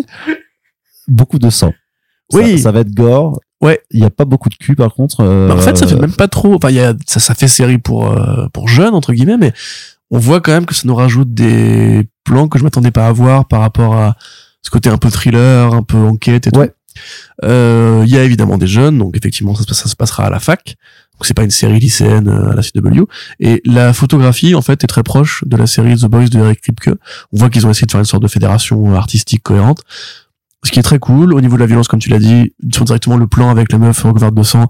Voilà, là pareil, tu sais que dans les codes The Boys avec le Homelander recouvert de sang et tout, ce qui est un peu leur signature à eux, et la signature du monde de Garcenis. On rappelle quand même que cette bande dessinée-là n'est pas basée, enfin, cette série-là n'est pas basée sur une BD de Garcenis et d'Eric Robertson. Mais ça, là, on reprend des concepts.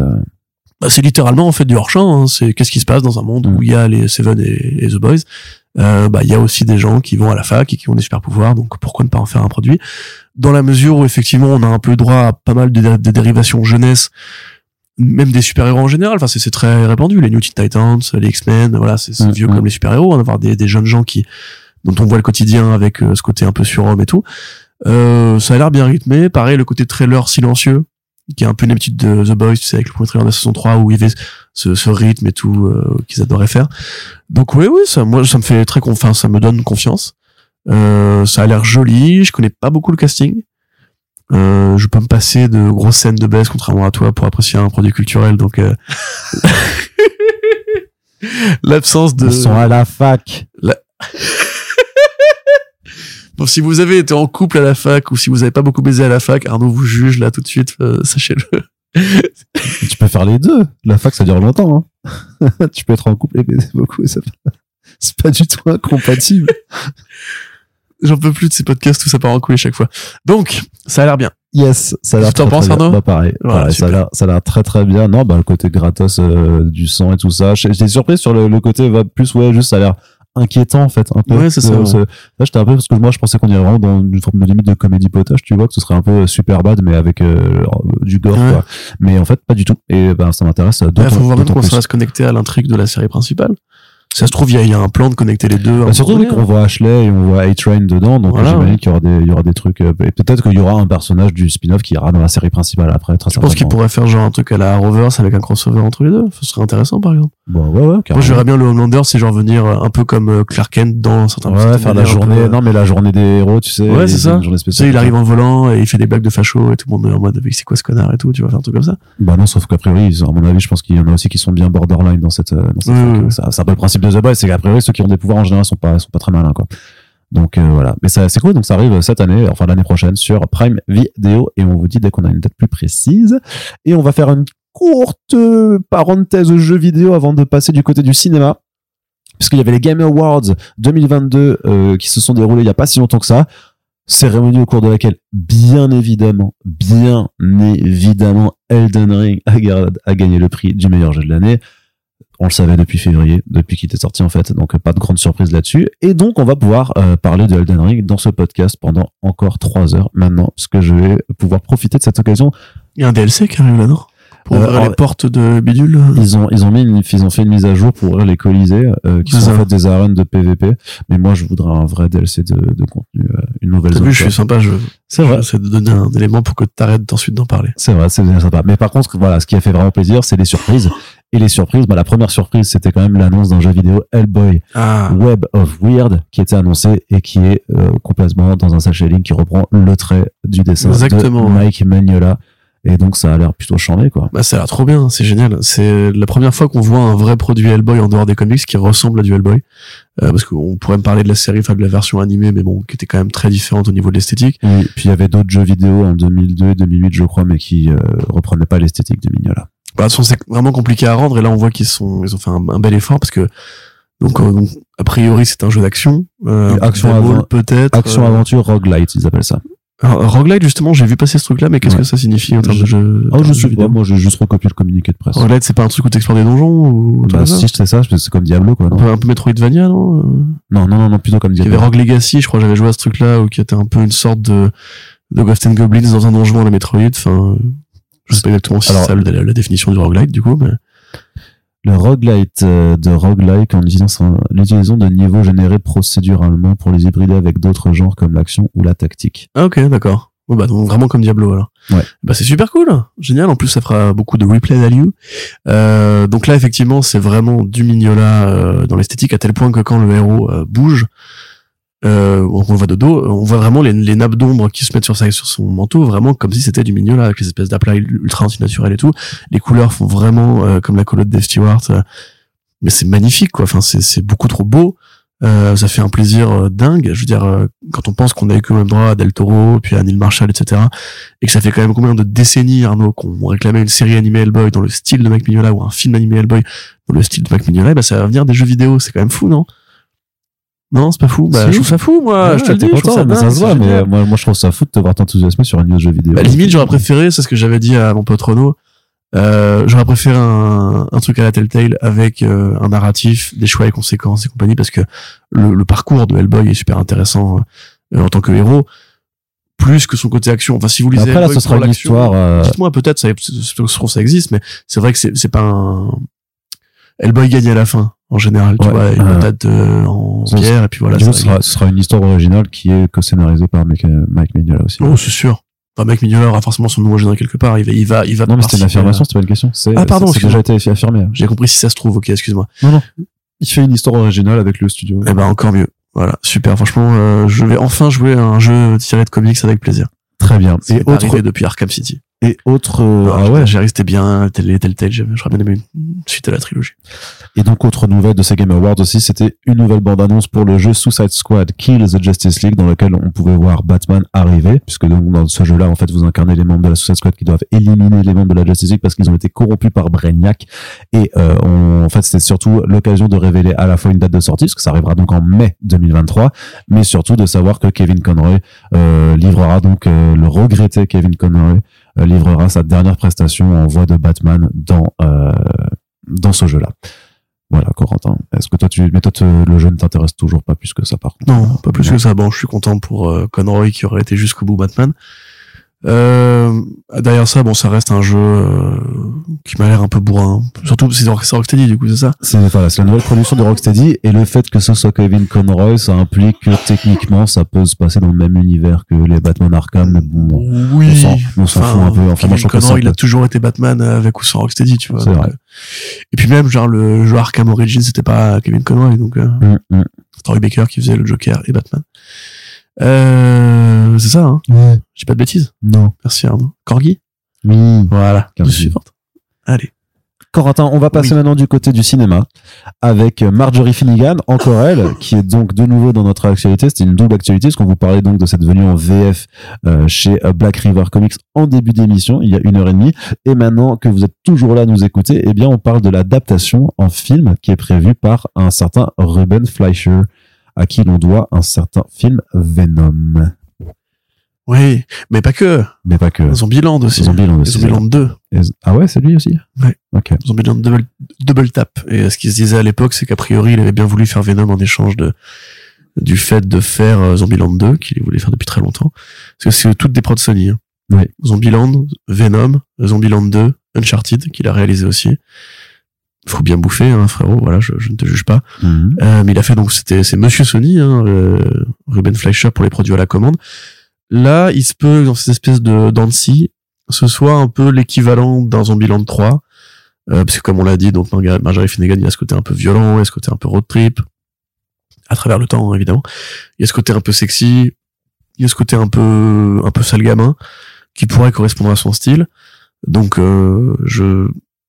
c'est pas forcément une mauvaise idée, je trouve, de confier ce projet-là à ce mec-là, même si voilà, il est pas forcément exempt de tout reproche.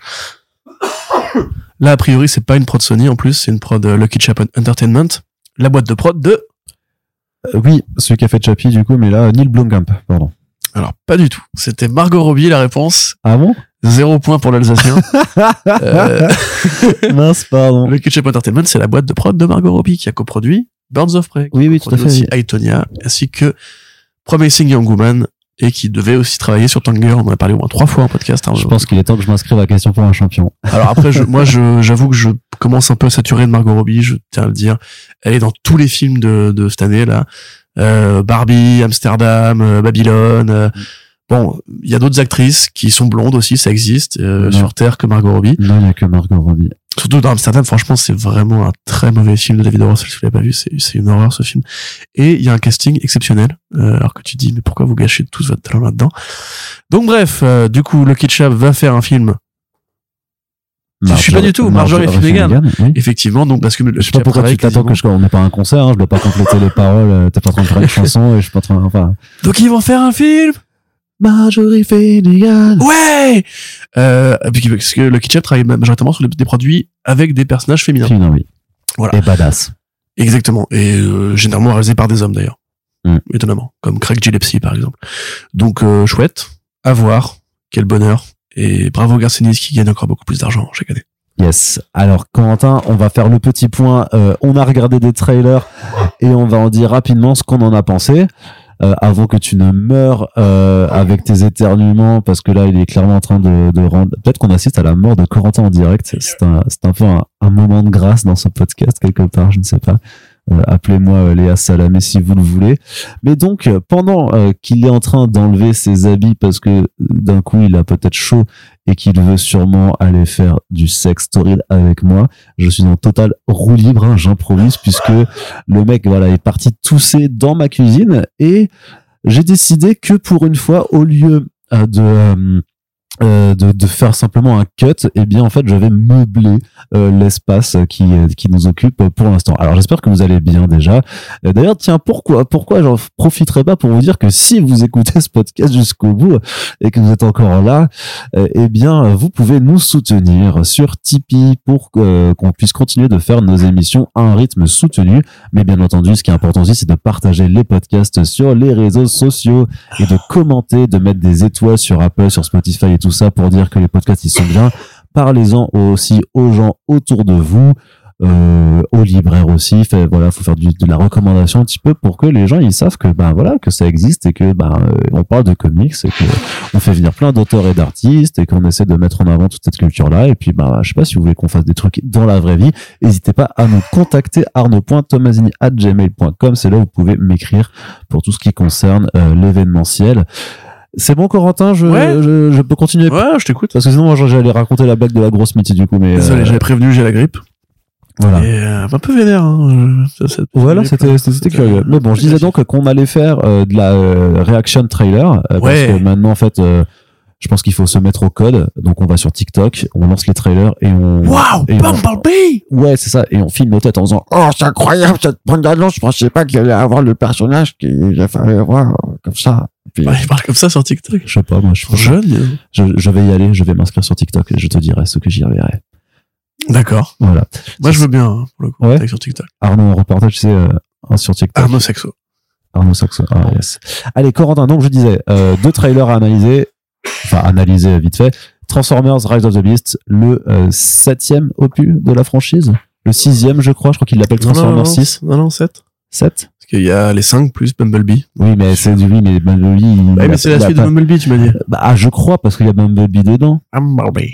Mais du coup, il s'appelle Transformers 6 Rise of the Beast, mais ça se passe avant, je crois, chronologiquement, avant les films de Michael Bay. De toute façon, on s'en fout. Qui regarde ça? Mais du coup, voilà, donc, adaptation, on vous l'avait dit, adaptation de la licence Animutant, en live action, avec Optimus Primal, qui sera doublé en VO par Ron Perlman, qui joue donc un gorille robot, et on nous apprend donc dans ce film que en fait, en plus des Transformers camions machin là, il y a des robots animaux qui vivaient dans la jungle. Et sauf que de l'espace arrivent les Predacons, donc des robots. Les Predacons. En même temps, franchement, mais en fait, ton univers il est pété parce que déjà ils ont des cons. Enfin, pour les Français, c'est voilà, tu vois, c'est méga con qui arrive. C'est petit con. Ouais, c'est ça. Mégatron, pardon. Pas méga con. Ouais, c'est vrai, pardon, excuse-moi. Mais donc voilà, donc il y aura la bagarre. Sauf que c'est des robots. Des robots et bagarre. C'est des robots animaux et pas des robots véhicules. Moi, je trouve ça éclaté au sol. Franchement, parce que là, tu fais un long synopsis et tout. Franchement, ça a l'air nul. C'est pas beau. Ouais, voilà.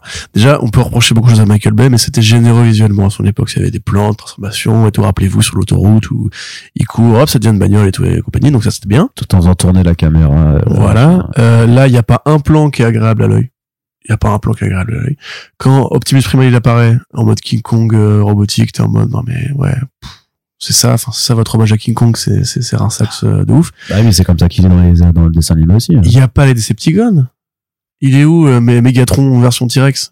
Et il est où le raptor sympa là? Ouais. J'ai oublié son nom. Mais je pense qu'ils le cachent pour l'instant, ils attendent. Oui, peut-être, mais c'est débile parce que c'est un trailer, il faut que ça donne envie et ça donne pas envie. C'est pas joli, l'espèce de sample de Biggie en mode dubstep là, mais on est où là? En fait, ça fait vraiment daté, on dirait quand ils ont rien retenu déjà des qualités entre guillemets de la saga de Michael Bay. Mais au-delà de ça, même de ce que veulent les fans des Transformers, parce qu'il y en a encore quelques-uns quand même. Ah ouais? Tu les connais, toi? Bon, ils ont pas forcément mon âge, mais... Cite-moi des fans de Transformers. Je suis pas incriminer les potes, quand même. Ouais, c'est ça. Ouais. Non, mais voilà, tu vois ce que je veux dire, c'est ce côté, justement, Animutant, c'était une série animée qui était colorée, qui se passait sur une terre désertique avant l'apparition de l'être humain. Il y avait même un côté un peu écolo, un côté un peu philo, avec le côté, ils ont une âme et tout, tous. Puis c'était des animaux, comment on appelle ça, Arnaud? Toi qui es biologiste. C'est nous sommes des animaux mammifères. Merci. Oui. C'est des mammifères qui battaient contre les dinosaures, donc il y avait un côté même un peu théorie de l'évolution et tout qui est sympa. Là, franchement, déjà ça. Pourquoi quel rapport avec Optimus Prime, Optimus Primal? Enfin, c'est le. Pourquoi mélanger les deux? On va mélanger les bagnoles et les animaux. Enfin, Non, mais ils auraient pu faire un vrai reboot, genre une timeline séparée. Je suis d'accord. Avec justement ce propos sur le vivant, l'apparition de la des... Pourquoi il y a toujours des humains aussi, tu vois, enfin, on s'en branle là. Exactement, ça, pour le coup, on a quand même battu combien de films avec des humains chiants, on voulait juste faire les combats de robots, on se tapait les humains, quoi, enfin, c'est... bref, donc non, c'est nul. Ouais, ça a l'air vraiment. Moi, j'espérais vraiment un vrai reboot façon Animutant, c'est vrai que j'ai vu quand j'étais gamin avec des graphismes de cinématique PS1. Et bah c'est pas le cas, c'est pas le cas, c'est pas bien, c'est pas beau. Et honnêtement, voilà, hein, il faut arrêter avec cette franchise. C'est bon, ça tenait le coup parce qu'il y avait Michael Bay et qu'on était tous quand même un petit peu fans de Michael Bay qui fait des grosses explosions. Maintenant c'est bon, enfin, c'est rincé. Le dernier, enfin, Bumblebee n'a pas gagné beaucoup d'argent. Il en a gagné moins que celui d'avant, Enfin, arrêtez-vous, quoi. Oui. C'est ridicule. Est-ce que tu es en train de leur faire un je vous demande de vous arrêter ou c'est... Je vous demande de vous arrêter. Voilà. Allez, Corentin, et le deuxième trailer, c'est celui du Gardien de la Galaxie volume 3 de James Gunn. Qu'est-ce qu'on a pensé, Arnaud Kikou ? Bon, je n'ai pensé qu'on dirait bien que Rocket Raccoon, il va passer l'arme à gauche, hein. Tu penses ? Il y a une ambiance un peu de ils vont tous crever, clairement. Vraiment, c'est la dernière mission. Route d'honneur, c'est ça. C'est aussi Bad James Gunn qui va s'en aller, hein, de chez Marvel après. C'est son dernier film. Et je pense qu'il le savait pas quand il l'a fait. Bah si, parce qu'il avait déjà été recruté pour faire The Suicide Squad, donc. Ils l'ont tourné en fin d'année dernière, début d'année. Ouais, mais il avait déjà un bon pied chez DC, donc j'imagine qu'il avait déjà été un peu approché, ou je sais pas, tu vois. Mais peut-être que c'était déjà prévu qu'il s'en aille de chez Marvel quand même après. Attention que ce soit ses adieux aux gardiens, c'est sûr. Ouais. Après qu'il y ait ce côté fin, l'univers Marvel, voilà, etc., je sais pas. Mais effectivement, ça a l'air un peu, ouais, ça ressemble à des adieux pour de vrai, quoi. Ouais. Il y a des références aux comics, les costumes d'Amiata Lanning, super. Dans le premier plan. Ce qui a permis à tous les Ils arrivent sur une terre avec des mammifères, qui auraient pris notre rôle à nous, humanoïdes, de façon la planète des singes, mais, avec plein d'animaux différents. C'est pas très beau. Voilà. C'est peut-être là aussi que Rocket Raccoon ira prendre sa retraite, si jamais il ne meurt pas dans le film. Oui, c'est vrai. Adam Warlock. Qu'est-ce qu'on en pense de ce design très bizarre? Ouais, drôle de tête. C'est un mec du New Jersey, ça avec de l'auto-bronzant et tout. Ouais, c'est ça. Il y a un brushing en arrière. Il est pas ouf du tout. Bah, par rapport au personnage en comics, déjà, on voit ses yeux en plus, non? Il a pas les yeux blancs. Bah, oui, pourquoi ils veulent pas les yeux blancs? Mais pourquoi? Iron Man, ils n'ont pas mis les yeux, ils n'ont pas mis les billes, quoi. Enfin... Oui, mais t'avais des plans sur la tête de Doom et du Nord, toutes les 2 minutes. Donc... Non, t'en fais bien, t'as rentabilisé les 25 millions. Bah oui, c'est sûr. Donc ouais, non, ça a l'air sympa. Moi, James Gunn m'a jamais déçu, comme je le dis à chaque fois. Ah ouais, même avec le gars, ouais, non, pardon. Non, j'ai bien aimé, j'étais pas là au podcast, vous avez dû défoncer le truc, mais. On l'a pas fait encore, en fait. Ah bon, d'accord. Bah, je serai peut-être là au podcast pour dire que c'est pas trop mal et que pendant que vous défoncerez le truc, mais, James Gunn m'a jamais déçu, je trouve que c'est un mec qui sait s'amuser avec les personnages, qui a une sincérité. Chris Pratt, je pense qu'il est temps d'arrêter un peu avec Chris Pratt aussi. Là, en ce moment, on remate, comme chaque année avec ma copine, la série Parks and Recreation, le mec à l'époque avait un talent comique, un sens du timing, de la grimace et tout, qui était exceptionnel. Et en fait, depuis qu'il est dans Les Gardiens, il perd du jeu chaque année. Et ça devient de plus en plus un cadavre qui arpente le set en costume stylé. Dans le Holiday Special, justement, il était pas inspiré du tout. Et là, j'ai peur que ce soit un peu... Parce que le film a quand même beaucoup reposé sur lui, sa palette d'émotions, pour essayer de vendre ce côté « c'est la fin de la saga ». Bon, on va voir ce que ça va donner. Le câlin entre Rocket Raccoon et la loutre, ça me fait kiffer, moi, je suis content. Ah ouais, t'as des versions un peu zoophile comme ça, ou? Mais ils font un câlin, c'est trop mignon, enfin, c'est deux animaux qui se font un câlin, c'est toujours mignon, hein, qu'est-ce que ça a de zoophile? Ouais. Imagine un corgi qui fait un câlin à un labrador. Un câlin. Sans truc dégueu. C'est trop mignon, hein. Ouais. Imagine un corgi qui fait un câlin à un polo. Oh non. Oh bah si. Oh non. Ce serait trop mignon. Oh non. Pourquoi tu... Ce tas de gras, là. Ce gros tas de poils là. Donc ouais, après au niveau des FX, on sent encore une fois que ça tire ça tire en arrière. Enfin, il y a vraiment des plans où tu te dis non mais là les gars, je sais que vous êtes Marvel et que vous en avez rien à foutre, mais là le fond vert non seulement il se voit, mais en plus la photo grise orangée. C'est pas pour ça qu'on est venu voir Les Gardiens à la base. On voulait voir du funky, du fluo, du pop. Là, ça fait un peu film serious business quoi. Donc ouais, et je trouve même que les décors spatiaux là, enfin. Supposément coloré, je le trouve pas très intéressant. Bah ouais, non. Et de la même façon, tu vois justement que. Dirais, tu sais, la dimension de Quantum Realm de Quantumania, quoi, c'est aussi. De la même façon, ouais, exactement, ouais. Qu'il y a toujours ce côté un peu musical dans les trailers de Gunn, jusqu'ici, tu sais, avec le hook, tchaka. Ça n'est pas là, en l'occurrence, c'est vraiment une musique façon film d'action américain, façon. Bam. Après, c'est peut-être parce que c'est le teaser trailer et que pour le vrai trailer, il y aura une musique. Le petit entraîneur de Gardien de Saint, c'était déjà ça. Ouais, c'est vrai. Tu vois, c'était I can't stop this. Donc ouais, peut-être qu'il, non, je dirais pas qu'il a perdu son mojo, mais on sent quand même que ça s'est industrialisé et que c'est plus la petite pépite d'originalité que c'était à l'époque. C'est possible. Là, on va venir pour voir l'histoire dans Rocket Raccoon, on va venir pour voir le couple Star-Lord Gamora se remettre ensemble, on va venir pour voir des morts, probablement, et tu vois, je verrais bien Kraglin, par exemple, y passer aussi. Et puis on va venir parce que c'est la fin d'une trilogie, mais c'est vrai quand même, pareil là, pour les fêtes de Noël, on a rematé avec Océane le Iron Man 3 de Shane Black, et on s'est dit quand même, parce que c'est pas le meilleur film du monde, mais on s'est dit quand même que c'était il y a 10 ans maintenant, on a perdu un truc en chemin chez Marvel, tu vois, il y a un truc qui, c'est plus comme avant, ça a plus ce côté fun, ça se prend un peu au sérieux, enfin il y a un problème qui, encore une fois, il y a de la poussière sous les bottes. C'était mieux avant. C'était mieux avant, oui, effectivement. Ça, c'est un discours de boomer, ça, hein. Non, c'est un discours de mec qui constate les films dans les studios chaque mois depuis 15 ans et qui voit que c'était mieux avant. Corentin le boomer, quoi.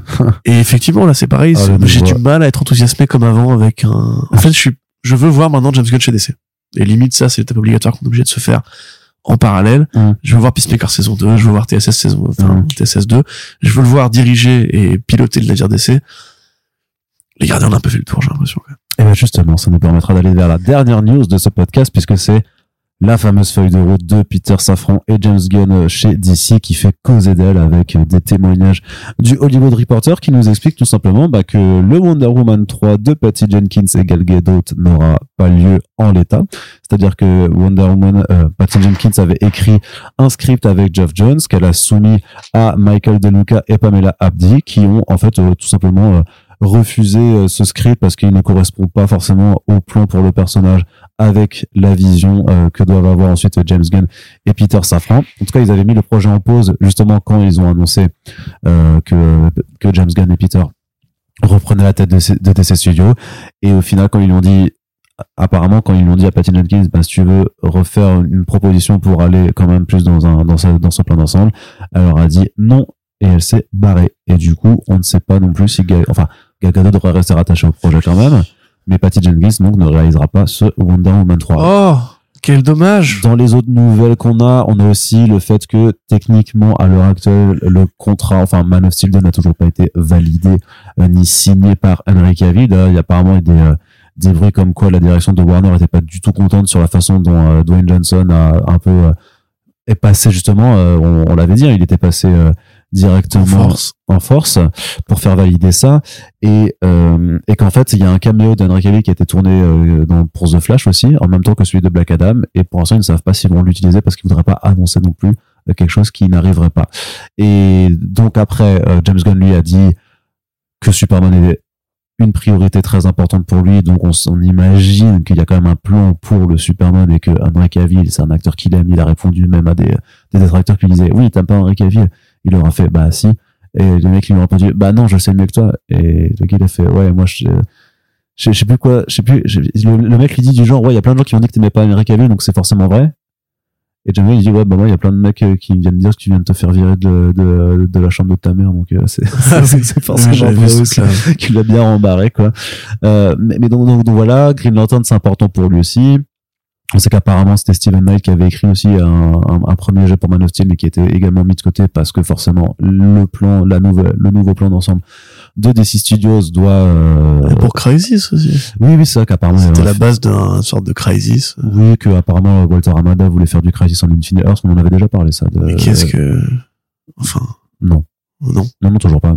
Pas quand t'as juste 4 personnages, en fait, mais c'est pas grave. Et tout ça pour dire que ça donne toujours cette impression un petit peu bordélique, mais parce que James Gunn s'exprimait dessus en disant que sur le papier du Hollywood Reporter, il y avait du vrai, donc a priori Wonder Woman, c'est complètement vrai. Il y avait du moins vrai, il y avait du faux et des choses sur lesquelles il n'y a pas encore eu de décision parce qu'il y a encore plein de questions à poser, ça prend du temps. Et surtout, il a dit aussi, je sais que il va y avoir une période de transition et que aussi les choix qu'ils vont faire tous ne vont pas plaire à tout le monde. Alors je sais pas s'il fait une allusion forcément au fameux El Famoso Snyderverse et à ces histoires de trilogie Batfleck je sais pas quoi là qui moi me paraissent toujours aussi hallucinantes. Enfin si tu veux dire qu'en France il va valider ça Non justement qu'il va pas valider ça. Voilà, moi non. Oui. Enfin, ça me paraît évident aussi, mais évidemment, oui, mais tu sais que les gens, après le retour de Henry Cavill, mais si les gens veulent croire au Père Noël, ils ont le droit, mais dans ce cas-là, il faut quand même laisser la réalité aux adultes. Tu vois, c'est hyper méchant ce que je viens de dire. C'est super condescendant, ça. Non, mais non. Là, je suis désolé. Toi, t'as vraiment reçu les commentaires quand tu sais que t'as reçu. Il y a des gens qui ne s'arrêtent pas à la croyance personnelle que tout ça va arriver.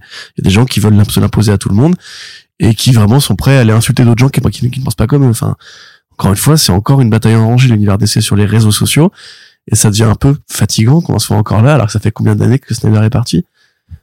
Oui, techniquement, il y a eu la Snyder Cut entre temps, mais on le savait dès l'instant où il est arrivé qu'il y aurait pas le Snyderverse. On pouvait se poser la question avec des Lucas et Zaslav qui auraient pu sortir cette carte-là pour gagner, entre guillemets, des abonnés à pas cher. Mais en vérité, ils ont eux les chiffres de la Snyder Cut et ils voient que cette base-là, elle est pas si colossale, quoi. Ouais, c'est qu'elle rapporte pas autant d'argent, mais de la même façon que de toute façon, voilà, les contenus pour les plateformes de streaming, c'est comme pour ça. On revient aussi sur l'annulation du film Batgirl. C'est comme pour être pragmatique, le film The Batman de Matt Reeves, il a fait de l'argent. Donc pourquoi annuler ce truc-là pour surtout que c'est le seul truc qui est pas qui sera pas touché par les plans de Joker 2 aussi. Le Joker 2. Ouais. Mais tu vois, parce que voilà, c'est le truc que Zaslav protège parce qu'il voit en fait que c'est ça l'avenir, enfin selon lui, c'est de quitter le streaming pour refaire des succès au box-office. Donc il va prendre les deux exemples principaux qui sont Joker avec son $1 billion, même si je trouve ça un peu bête d'avoir triplé le budget finalement. Ouais, c'est clair. Tu te dis bah t'avais pas besoin de tripler le budget pour faire $1 billion, donc bref. Et The Batman, les gens qui pensaient sincèrement qu'ils allaient mettre en face une saga concurrente, entre guillemets, avec Ben Affleck, qui faudrait quand même payer cher pour le faire revenir, hein, parce que, je rappelle, c'est pas un très bon souvenir pour lui, ces quelques années chez Snyder. Ben, dans quel monde ce serait possible? Moi, je milite, pour le retour d'Henry Cavill, vraiment avec plaisir. Mais, enfin, Ben Affleck, c'est fini, c'est bon, stop, arrêtez. Eh ben, on sait pas qu'on rentre. Par contre, voilà, ce qui est plus, problématique, c'est que le film Flash va sortir. A priori. Et dans le film Flash. Pourquoi problématique? Il y a Michael Keaton qui joue Batman dans le film Flash, et ça, par exemple, il est très certain.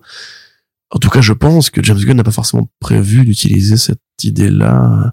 C'était vraiment le caprice de Walter Hamada. Oui, c'est vrai que peut-être que ça. On sait qu'il y a déjà pareil une autre scène qui avait été coupée récemment et que justement c'était Jeff Snyder qui disait qu'il considérait la possibilité de faire une sortie de route à la Batman Beyond en fait. Avec un vieux Batman qui forme un Terry McGinnis qui aurait pu être leur réponse. Oui, qui aurait pu être leur réponse à l'absence de Chevalier Noir dans cette réalité-là. D'ailleurs, qui aurait pu cadrer avec les plans de Snyder, parce qu'on se rappelle que dans Justice League partie 2, il devait y avoir le fils de Lois Lane et de Ben Affleck, Bruce Wayne qui aurait dû être le Batman héritier. Mais voilà, enfin bref, tout ça pour dire que y a des choses qui vont encore une fois changer, ça c'était certain. Est-ce qu'on est triste pour Patty Jenkins, Arnaud Kikou? Bah non.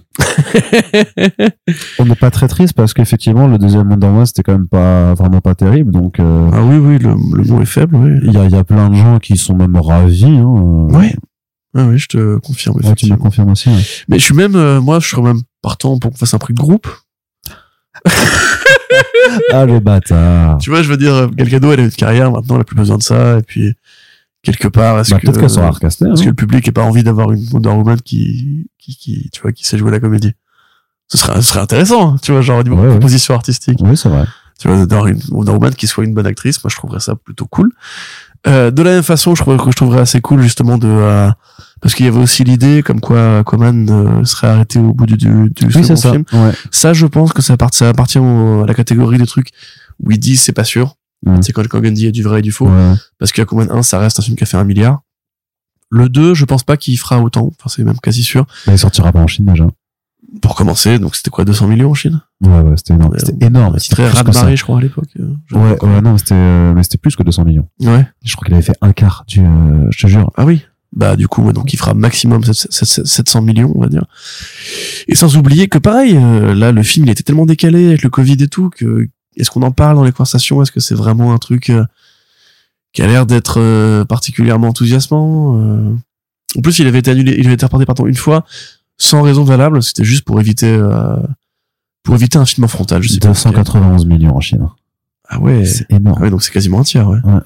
Bah du coup voilà, enfin c'est peut-être qu'ils vont le sortir lui. Bah, je sais pas. Ouais. Les films DC ils sont pas aussi refusés en masse que les films Marvel.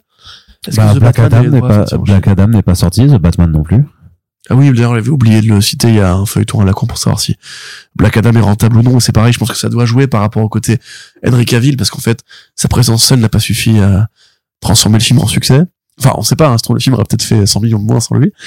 Mais voilà, donc Johnson qui est en train de se battre comme un gamin qu'on a puni en disant mais non, si, c'est pas de ma faute, non, en fait il est quand même pas mal rentable le film et tout, et t'as envie de dire mais gros, enfin t'étais un des rois d'Hollywood à une époque et maintenant t'es en train de te battre pour compter les petits millions que ton film il a fait par accident avec le merchandising en plus. Mais c'est ça, c'est qu'en plus l'article de Deadline du coup hyper bizarre, hein. Ouais, très bizarre, qui d'un coup te dit non mais le film il est rentable parce que en fait quand t'additionnes toutes les recettes, donc non seulement du box office mais de la VOD, mais aussi de la VOD, des droits télé et tout ça, alors le film devrait quand même être truc. Mais sauf que quand on analyse les box office et tout ça, on prend jamais en compte. Quand on dit que Joker est rentable, c'est parce que on parle du milliard qu'il a fait au box office, mais si on devait additionner aussi toutes les locations de droits et les ventes de trucs, mais ce sera encore plus, il est très, très, très, mais ça, parce que ça on n'accorde pas, c'est pas parce qu'on n'a pas le temps, mais c'est parce que oui, c'est notre équation, c'est la même façon que The Batman. Il n'a pas fait 775 millions tout cumulé, il a passé 775 millions au cinéma. Voilà. Et quand Dwayne Johnson se compare à Captain America 1, tu dis, mais déjà, c'était Chris Evans, c'était pas Dwayne Johnson, c'était il y a 10 ans, le super-héros était pas aussi important, ouais. Et surtout, c'était les dollars de l'époque. Ouais. Ramené à l'inflation, il t'a éclaté la gueule, Captain America. Donc, ouais. Bref, c'était franchement vraiment triste. Et ce qui était vraiment, qui comptait autant. Et ce qui était d'autant plus triste. Comme ça, enfin. Par contre, ce qui est d'autant plus triste, c'est que autant que lui, il veut jouer un peu de la mauvaise foi, ou qu'il ait pas l'éducation, les connaissances et tout ça, et qu'il veulent défendre son truc, pourquoi pas. Mais que le journaliste de Deadline reprenne aussi l'argument du Captain America dans son texte, par contre, c'était insu. C'était une faute professionnelle, parce que pour un professionnel du milieu, c'est impardonnable, en fait, d'écrire ça. Donc, c'était trop bizarre. Surtout, qu'est-ce qu'on en a à foutre que le film soit rentable ou non? Je veux dire, au demeurant, c'est parce que c'est un échec considérable. Et surtout que de toute façon, même leur calcul, ça n'empêche pas de dire que le film n'est pas un succès au box office. Exactement. Voilà. Tout. Et ça, c'est même pour Dwayne Johnson, justement. Enfin, c'est. Et au pire, c'est pas grave. C'est pas grave. Et c'est ridicule d'essayer de sauver un truc qui justement devrait tous nous interpeller en mode genre, c'est un film plat, c'est un film fade. Tout le monde l'a déjà oublié, on s'en fout de voir une suite avec ce truc-là. Donc à un moment donné, posez-vous cette question-là déjà avant de poser la question de l'argent. Franchement, c'est un peu ridicule justement Johnson qui en fait insulte ses fans en leur proposant toujours la même soupe sans saveur et qui après disent ouais mais on a quand même gagné un peu d'argent. Tu dis mais gros, mais remets-toi en question là, tu te bats avec toi-même en fait. T'es en train de te dire mais je vais jamais prendre de risques et regardez, bon je suis pas, ça a pas trop payé mais ça a un peu payé donc ça va. Non gros, prends des risques, y en a marre maintenant. Donc ça c'est pareil, je pense que ça a dû jouer par rapport au côté Henry Cavill. Parce que son film de réintroduction, non seulement c'est un échec critique, c'est un échec commercial, et en vrai, c'est triste de faire rentrer Superman par ce biais-là dans l'univers DC, quoi. Ouais. Donc bon, pour Aquaman, on verra. Moi, c'est vraiment l'équation The Flash que je n'arrive pas à résoudre. Je me dis, techniquement, on savait qu'il y aurait une dimension de réinvention, parce que c'est du coup un flashpoint au cinéma, quelque part, qu'il y aurait ce nouveau Batman qui devait arriver dans les plans Walter Hamada comme le nouveau. 7 films, il avait signé, je crois. Ouais, ouais. Et t'as du coup le caméo dans Batgirl. Du coup, oui. Non. Qui n'aura pas lieu. Et dans Aquaman 2, qui n'aura pas lieu parce qu'ils l'ont remplacé par Ben Affleck. Ouais. Qui a dû refaire une scène. C'est incroyable quand même.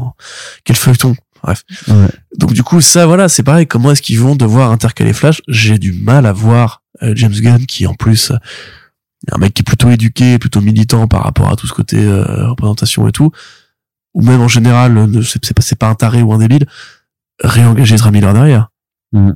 Là, à mon avis, ça fait partie des dossiers à l'ordre du jour. C'est limite qui t'a fait encore une fois un prix de gros avec Gal Gadot et tout. C'est vraiment bon. Et puis, si Aquaman part pour faire Lobo, est-ce que vraiment on n'est pas aux portes en fait d'un vrai recast général de l'univers DC? Bah ouais, complètement. Ouais. Parce que Batman, Ben Affleck ne voudra plus en venir. Point. Gal Gadot, enfin, j'ai pas dit Jackie sans Gal Gadot, est-ce qu'elle a envie de rester? Gal Gadot, sympathie dédiée, est-ce qu'elle aura envie de rester? Est-ce qu'elle aura la même liberté? S'ils lui mettent une vraie réalisatrice en face qui sera pas juste un produit véhicule pour ses cabrioles et compagnie, bah je sais pas. Momoa, s'il devient Lobo, il pourra plus être Aquaman mécaniquement, ou alors il faudra vraiment qu'il lui tartine la gueule, ou alors qu'il se rase pour jouer Aquaman, ce qui serait assez rigolo je trouve. Je crois que j'ai jamais vu sans barbe ce mec en plus. Donc ouais, est-ce que c'est quoi l'avenir immédiat? Parce que là, leur feuille de route, elle commence à se former. Bon, il y aura a priori un film Lobo, il y aura a priori tous les spin-offs de Suicide Squad, mais qui sont en canon avec l'univers DC. Parce que Ezra Miller et Aquaman et Flash, ils sont dans la scène de fin de... Ouais, ouais, mais bon, après, t'es pas obligé de les... Enfin, c'était petits caméos bonus, tu vois. Oui, tu peux considérer qu'on s'en fout. Voilà. Mais pareil pour Shazam 2. Enfin, Shazam 2, Shazam 2, c'est un des derniers films qui est produit sous l'ancien air aussi. Donc, de toute façon, ça... Mais il va se vautrer. Tu crois? Méchamment. Ouais, tu crois? Ah, mais méchamment. Eh ben, on verra. Déjà, le premier, c'était pas un succès, mais alors si Black Adam a pas réussi à redonner un peu le blason des héros à éclair et tout. Ouais, mais il était moins cher. Certes, mais maintenant, là, ils ont besoin d'argent, chez Warner. Ouais, c'est sûr. Bon, on verra maintenant. Ça, ils ont besoin de trucs maintenant. Ce sera intéressant à suivre. Mais bien sûr, ce sera à suivre au prochain épisode.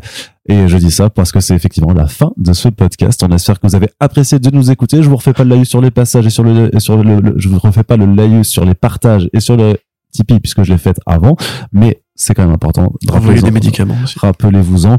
Et voilà, on espère que ça vous a plu. N'hésitez pas à le partager juste si c'est le cas. Et puis on vous dit à très bientôt pour le prochain podcast. Salut!